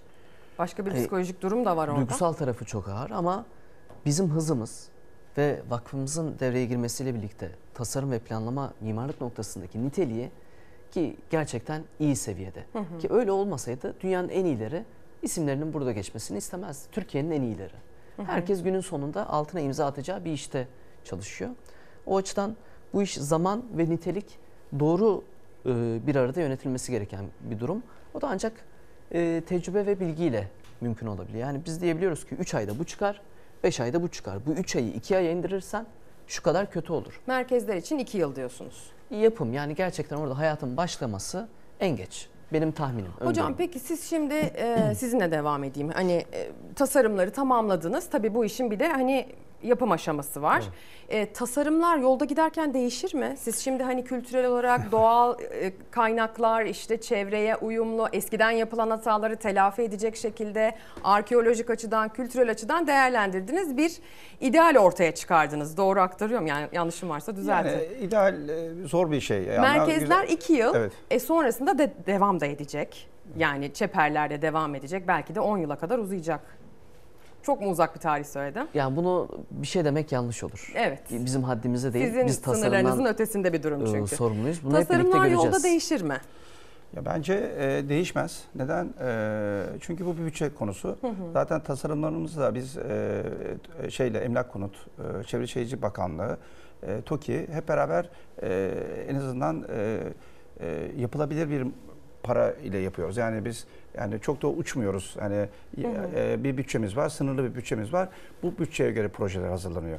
Dolayısıyla e, biz bazen mimarlar sıva boyadan da yani e, güzel binalar yapabilirler. Yani biz esasında çok fazla şey yapmadan e, hatta e, özellikle Çevre Şehircilik Bakanlığı ve e, e, beraber çalışmalarımızda şunu verdik. Bizdeki bizim yapan e, proje yapan arkadaşlarımızın biliyorsunuz tasarım ofisimiz var. Orada onları yaptıklarını kontrol edecekler. Yani bu iyi bir şey esasında. Yani bu ne demek? Yaptıklarına sahip çıkıyor demektir yani. Hı hı. Yani bu bizim için e, önemli bir şey yani. Bize e, bakanlığımız bize e, şey, bize e, tasarım ofisi ile beraber her türlü sorularını soracaklar. Orada giden yanlış varsa da biz onu düzeltmeyle yükümlüyüz zaten yani. Bizim Hı hı. amacımız kimseye rağmen değil. Hep beraber bu işi yapıyor olmamız lazım. Yani tek başına vakfın bir e, görevi bu değil. Yani devlet, e, şey halk, e, Bütüncül bir bütüncül durum var bir, yani, e, katılımcı bir yapmak var. lazım. Yani Tek başına esasında yapamaz. ötekileştirmeden yapmak lazım. Biz hep e, maalesef hep öte, ötekileştirerek bu kararları alıyoruz. Biz öyle bir e, durumda değiliz. Yani bu deprem bizi birleştirmesi gerekiyor. Yani bu burada e, yani amacımız e, iyi bir e, yani atamızın bize emanet olan atayı daha iyi bir yere getirmek. Yani yapılan bütün yanlışları düzelterek biz yeniden e, inşa etmemiz lazım. Yani bizim amacımız burada tamamen gerçekten bu şehri bir model haline getirip bundan sonraki olacak e, e, olası depremlerde bu- bunu, bunu bir model haline getirmek. Beni yani. de heyecanlandıran bu. Yani ben Trabzonluyum ama Trabzon'da böyle bir iş yapmayı ister belki bir Trabzonlu. Bu Hatay'da olmasa başka bir ilde olsa yine biz böyle çalışırdık. Çünkü şu anda ülkemizin 100. yılını geride bıraktığımız noktada Türkiye'nin şehirleriyle ilgili yeni bir sayfa açma imkanımız var. Bütün bu acılardan, yaşanmış dertlerden, e, bütün bu süreçlerden sonra bunun ilk örneği çıkacak. Ve Antakya şu noktada e, iyi bir şey çıkarmamız için bir aslında e, imkan sunuyor maalesef. İmkan demek doğru olmaz belki. Keşke E, ciddi- bunlar yaşanmadan Evet. tabii böyle bir Evet.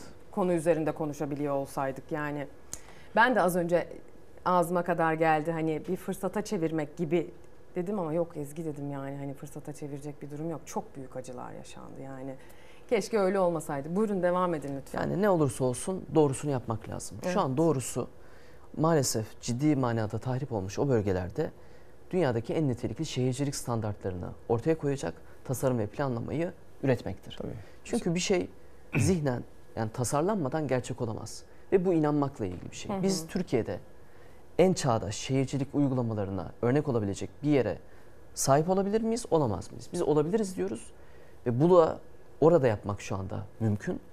Ee, ve e, bizi heyecanlandıran aslında bunun bütün Türkiye'deki şehircilik atılımında yeni bir e, iyi bir örnek ve onun görülebilir olması. E, insan görünce inanıyor çünkü. Bizi heyecanlandıran aslında bu. Sizin de son sözlerinizi alayım Bünyamin Hocam. Ya ben esasında Hatay'ın e, bütün potansiyeli var. Yani tarihinden beri zaten e, yenilenebilir potansiyeli var, enerji potansiyelleri var, su e, potansiyeli var, tarım potansiyeli var, lojistik potansiyeli var. Yani stratejik önemi bence en önemli şehirlerimizden bir tanesi. Evet. İşte e, Roma'dan beri baktığın zaman en önemli şehir. Medeniyetler Bakın, beşiği yani, Dolayısıyla evet. buraya başka türlü bakmak lazım. Yani ben e, iddia ediyorum bu potansiyeli ortaya çıkarmamız lazım ve e, sürdürülebilir, dayanıklı, dirençli bir şehri e, yeniden inşa etmemiz lazım. Ben e, açıkçası ekip olarak heyecanla sizi takip edeceğimizin sözünü peşin peşin verebilirim. Çünkü sizin heyecanınız burada bana da geçti. E, tabii ki bölgeden e, aksi düşünenler var. Bölge halkının çok duygusal olduğunu da biliyoruz. Başka talepleri var. Bazı taleplerin muhatabı siz değilsiniz. Ama bazı taleplerle siz de muhatap olmak durumunda kalacaksınız Çok bu normal. süreçte. Çok normal. Takdir edersiniz ki. E, takip edeceğim. Söz Teşekkür veriyorum. Ederiz. E, Teşekkürler. umarım sonrasında neticesini kutlamak adına da bir araya gelme fırsatımız olur. İnşallah. Ben size veda ederken e, Hatay'a doğru götüreceğim izleyicilerimizi. Hmm. Dalda kalan e, mandalinalar var biliyorsunuz Evet. narenciye konusunda da bir merkez orası. E, Bursa'da tüketiciyle buluşturuldu e, o mandalinalar. Hem depremzedeye destek hem de o mandalinalar Bursa'ya şifa oldu.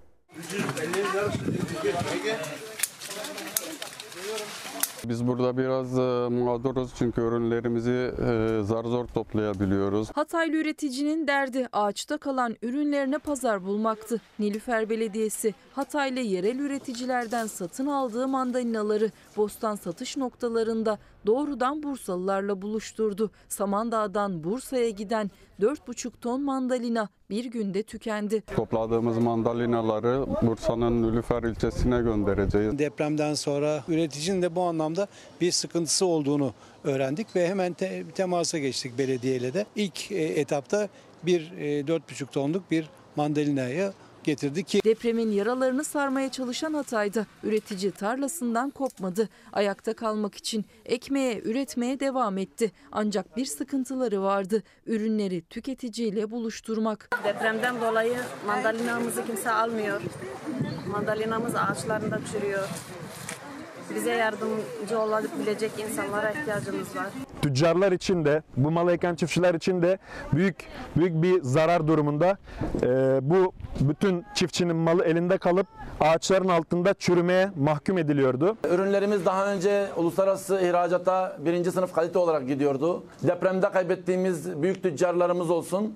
Maalesef bu ticaret ağının zincirini kopardılar. Şu an üreticinin malı tarlasında kalıyor. Masraflar o kadar yüksek ki üretici malını maalesef çıkaramıyor. Çiftçinin yardım feryadını duyan kurumlar destek amacıyla harekete geçti. Bursa Nilüfer Belediyesi de ilk etapta yaklaşık 10 ton mandalina satın aldı. Hatay'dan Bursa'ya giden mandalinaların 4,5 tonu bir günde satıldı. o mandalinalar ve meyveler ağaçlarında olduğu sürece bu dayanışmayı ve ki nilüferler de buna katkı süre olduğu sürece biz bu dayanışmayı göstereceğiz. Şu an tamamını çözebilir miyiz? Mümkün değil ama çözüm için elimizden geleni yapıyoruz. Samandağ Belediyesi olarak birçok belediyeye buradan Nilüfer Belediyesi aracılığıyla yapmış olalım. Ee, elinizi uzatın, kooperatiflerinizle e, ilişkimizi kurmamıza yardımcı olun. Malımızı bizden alıp kendileri teslim aldılar. Ee, büyük bir mağduriyet yaşadık. Örnek davranış gösterip bize büyük katkılarda bulundular. Umarım bütün herkese örnek olur. Marmaris Belediyesi Park ve Bahçeler Müdürlüğü ekipleri de ilçenin parklarında, boş alanlarında ve cadde kenarlarında bulunan mandalina ağaçlarından yaklaşık 300 kilogram mandalina topladı. İki gün süren çalışmanın ardından toplanılan mandalinalar yerli malı haftasında öğrencilere dağıtıldı.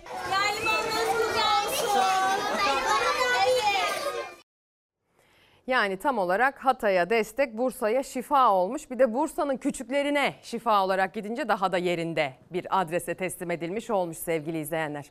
Hadi gazetelerden başlık okumaya devam edelim. Bir gün gazetesi ilaç meselesini bugün ilk sayfadan veren gazetelerden. İlaca erişim ateş pahası diyor gazete. İlaca yapılan %25'lik zam tepki çekti. Uzmanlara göre yurttaş ilaca erişimde ciddi zorluklarla karşılaşacak.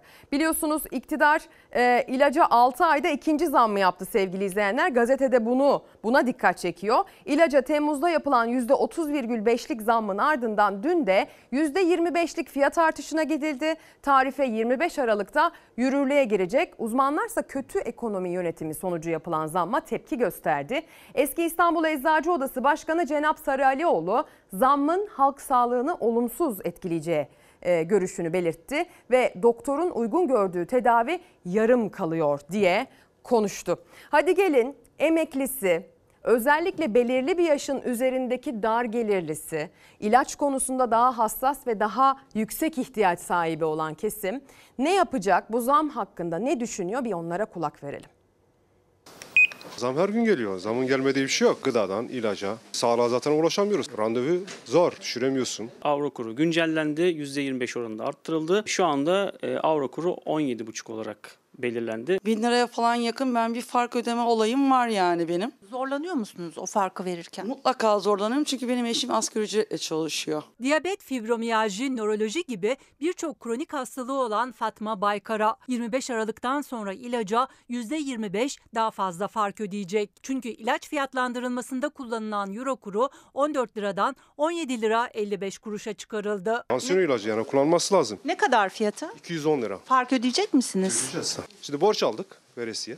Pazartesi yazdıracağız yazdırabilirsek. Yazdıramazsak ücretini verip alacağız. Bu tansiyon ilacı ve bir seferde 4 kutu hasta alıyor raporlu ilacı ve buna kutu başına 59 lira fark çıkıyor. %25 zamdan sonra artık kutu başına 75 lira fark ödemek zorunda kalacak. 4 kutu aldığı zaman 300 lira fark ödeyecek. Elimde gördüğünüz ilaç çocuklar için çok sık kullanılan bir ateş düşürücü. Fiyatı 110 lira. %25'lik zamdan sonra 137,5 lira olacak. Ödenecek farksa 60 liradan yaklaşık 75 liraya çıkacak. Bir de %25 bunun üzerine geldiği zaman 1250. Hele benim gibi bir hasta için ben ekmekten önce onu almam gerekiyorken ayakta kalabilmem lazım. Fatma Baykara'nın eşi asgari ücretle kamuda taşeron olarak çalışan bir şoför. Asgari ücret zamlanmadan ilaca gelen artış onu şimdiden kara kara düşündürüyor. Çocuklar var okuyor. Tek eşinizin geliri mi var? Aynen öyle asgari ücret olarak. Maalesef ilaç yok. Eşim domuz gribi olmuş. İlacını almaya geldim ama hiçbir yerde yok. Burada da yok. Kaç eczane dolaştınız? Bu beşinci eczane olacak. Bu açıklandıktan sonra şöyle defterimi göstereyim bakın hep yok yok yok yazmışım. Yok yok yok. Yani şu anda depodan hemen hemen hiç ilaç bulamıyoruz yani. Yani bir iki tane geldi. İlaca her yıl Şubat ayında yapılan euro güncellemesi bu kez erken yapıldı. 15 Aralık'ta açıklanan zamdan sonra depolardan ilaç sınırlı sayıda gelmeye başladı. %25'lik zamma rağmen güncel kurun çok gerisinde olan bu fiyatlandırma zaten var olan ilaç yokluğunu daha şimdiden arttırdı bile. Çoğunu bulamıyoruz zaten. Çoğunu karşılanmıyor. Ya bebekle ilgili hiçbir ilacı bulamıyoruz. Bakın şurada bakın görün. Bir bir bir bir göndermiş. Yani benim istediğim 15 tane 20 tane bir bir gelmiş yani. Depolar şu anda ilaçları satışa kapattılar ve biz mağdur oluyoruz ama hastalar bizden daha çok mağdur olacaklar. En çok dertli benim. Bende bebek var. Her gün zam geliyor. Bir reçete çıkıyor 100, 150, 200. Yeter ki hastamız ilaçsız kalmasın diye biz elimizden geleni yapıyoruz. Yani bulunmayan ilacın sorumlusu eczacınız değildir. İlaca dair sorun yaşanmaya başlandığından beri özellikle kur e, patlamaları yaşandı biliyorsunuz geçtiğimiz yıllarda peş peşe ülkemizde. E, süreç ilacı çok kötü etkiledi. E sonrasında herkes gidip ilacı kimden alıyorsa derdini de ona döküyor. Öfkeli ise öfkesini de ona yansıtıyor. İlk elden eczacılar öfkeli hastalarla bu anlamda e, karşı karşıya geliyorlar. Eczacı beyefendinin dediği gibi aslında mesele onlarla ilgili bir durum değil. Ben de gittiğim farklı pek çok eczane var. Hepsinde bulunmayan ilaca dair her zaman bir çaba gösterildiğine şahitlik ediyorum açıkçası. Eczacıların da işi gerçekten kolay değil ama zannedersem beyefendinin söylediğine katılıyorum. Daha zor olan kendi ilacına ulaşamayan, kendi ilacının hatta yaşamsal olarak ihtiyaç duyduğu ilacının ödemesini alamayan, devlet desteğini göremeyenler daha zor durumdalar. Haberin sonunda bir beyefendi dedi ki benim derdim en büyüğü dedi. Bende bebek var çünkü dedi. Şimdi bebeği olanın durumu da bambaşka. Şimdi sırada bebeği olanları e, aman dikkat diye uyaracak bir haber var. E, bir anlık dalgınlık. Bir başkasıyla sohbet ederken elden çıkan bir bebek arabası. Üstelik de yokuşta. Hadi izleyelim. Anne arkadaşıyla sohbet ederken bebek arabası yokuş aşağı işte böyle kaymaya başladı. Arabadan düşen bebeği bir vatandaş kucakladı. Yürekleri ağızlara getiren görüntü İzmir Bayraklı'dan. İkiz çocukları olan anne iddiaya göre sokakta yokuşun başında arkadaşıyla sohbet ediyordu. Bir anlık dalgınlığında bebek arabasını elinden bıraktı. O araba işte böyle yokuş aşağı kaydı. Kaldırıma çarparak durabildi. Bebekse yola savruldu. Bir vatandaş yardıma koşup bebeği yerden kaldırdı. Kaldırımda yürüyen bir adamsa bebek arabasını durdurabilecekken geri çekildi. Kamera vicdanlı vatandaşın bebeği kurtarmasını kaydettiği gibi geri çekilen adamın vicdansız tavrını da görüntüledi. Sonuç çok acı da olabilirdi ama neyse ki kazayı bebek hafif sıyrıklarla atlattı. O anlarsa özellikle de anne babalar için ibretlik bir kaza olarak kayıtlara geçti. Neyse ki bir şey olmamış. Ee, anne de olabilir, baba da olabilir, bir başkası da olabilir, bakıcısı da olabilir. Bir çocuk gerçekten böyle kaşla göz arasında denir ya, kaşla göz, arasında yapar yapacağını. İşte o anı atlamak ah ah ah bilirim. İstanbul Caddebostan sahil yolunda bir kaza. Caddebostan sahil yolunu biliyorsunuz zaten. Genelde böyle birbiriyle yarışanların işte çok fazla kazanın yaşandığı bir nokta. E, bu anlamda aslında sabıkası yüksek bir yol. E, niyeyse orada böyle kazalar çok meydana geliyor. Yarış olduğu iddia ediliyor yine bir motosikletliyle bir otomobil arasında. Ama o sırada kaldırımdan yürüyen bir kişi bu yarış yüzünden yaşamını yitiriyor. Şimdi e, yakınlarını kaybedenler tanık arıyorlar. Biz bu yüzden canımızı kaybettik. Adli yollarla hakkımızı elde etmeye, adalete ulaşmaya çalışıyoruz. Gören duyan varsa bize ses versin diyorlar. Karşıya geçerken işte arabanın motora çarptığını gördüm o esnada. Bize doğru gelirken ne olduğunu anlamadan birden hepimiz yerdeydik. Yani araba motorun önüne geçiyor.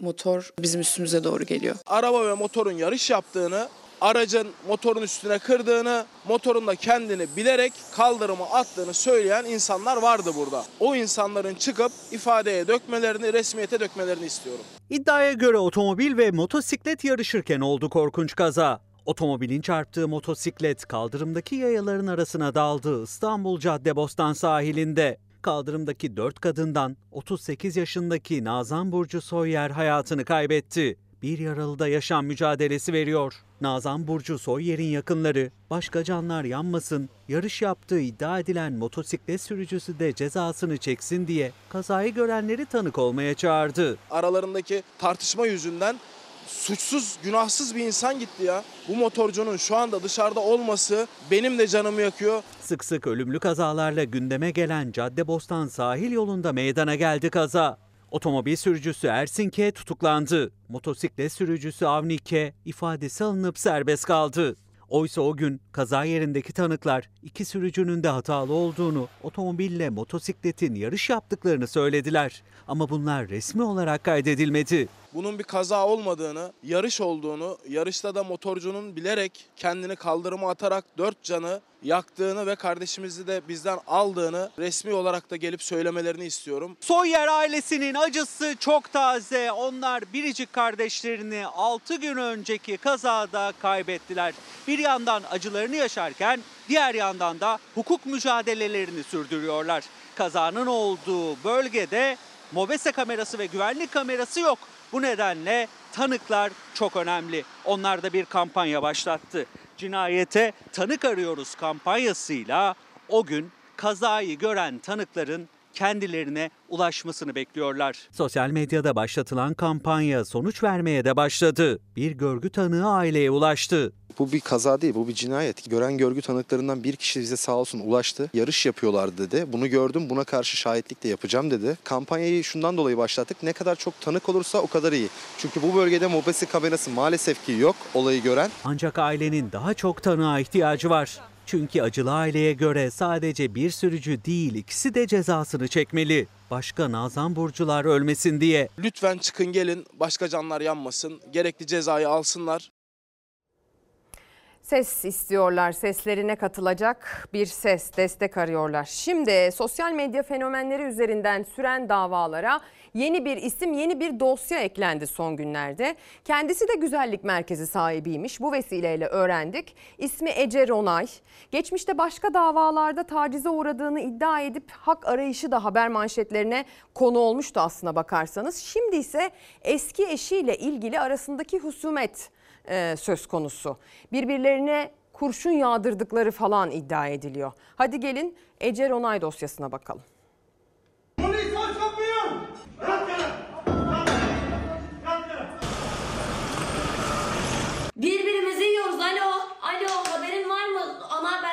Çıkıyoruz. Alo. Şafak operasyonuyla kapılar kırılarak girdi polis adreslere. Sosyal medya fenomeni ve güzellik merkezi sahibi Ece Rona ile birlikte 5 kişi gözaltına alındı. Baskınlarda ele geçirilen cep telefonu, bilgisayar ve tabletler inceleniyor. Ya benim bahtım kara. Benim yüzüm gülmemiş. Bir şeyden yüzüm gülmemiş. Boş geldim boş gideceğim bu hayata. Allah'tan bebeksi bir güzelliğim var da yani oradan yırtıyorum. Güzeller güzeli çıkmış meydana hele baksana. Eski eşinin iş yerinin kurşunlanmasıyla ilgili azmettirici olarak özel harekat polisleri tarafından gözaltına alındı Ece Ronay. Vicdanınıza kadar kapatmak istiyorsanız, alnınızdaki kara lekeleri kapatmak istiyorsanız bu fondöteni alabilirsiniz. İki tane arabası şu an Gebze'de Motors diye bir yerde sergileniyor. Abime selam olsun. Kılıcın keskin olsun abi. Aralık ayı başında Ece Ronay eski eşinin araçlarının Kocaeli Gebze'deki bir galeride sergilendiğini duyurmuş, çok geçmeden o galeri kurşunlanmıştı. Hemen ardından da Ece Ronay'ın aynı ilçedeki ve İstanbul Kadıköy'deki güzellik merkezleri kurşunların hedefi oldu. Bu olayların ardından polis harekete geçti. Mbappe gibi Mbappe. Niye? Niye? Sana kanun geldi herhalde. Bağırırım lan. Yettiniz artık. Benim de bir dayanma sınırım var. O bitti. Bitti. Finish. Goodbye bitti. No. No. Hadi. No. Anlattım dinlemedi seni böyle sevene layık göremezsin başkalarında. Eski eşi Mehmet Bilir'in iş yerinin kurşunlanması olayında azmettirici olduğu iddia edilen Ronay'ın tüm elektronik cihazlarına el kondu. Bir iki bir iki pa pa pa pa. Kara para. Etrafta ışıklı arabalar. Bu gece kafamı savannada. Ece Ronay'a ait cep telefonları, tablet ve dizüstü bilgisayar gibi elektronik cihazlar Siber Suçlarla Mücadele Şubesi'ndeki uzman ekipler tarafından inceleniyor. İnceleme ile elde edilecek bulguların soruşturmaya netlik kazandırması bekleniyor. Baksana görebileceğin en güzel manzara. Bak şu pozlara yakışır tek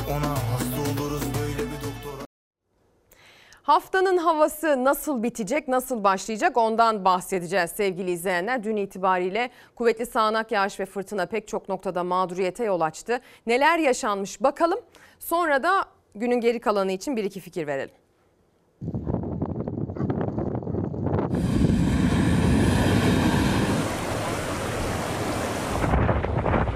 Çanakkale'de şiddetli yağış dereleri taşırdı. Kar Trakya'da etkisini gösterdi. Edirne beyaza büründü. İstanbul'da fırtına etkili oldu. 17 il için tedbir hatırlatması yaptı meteoroloji. Alarmın rengi 3 ilde turuncu, 14 ilde ise sarı.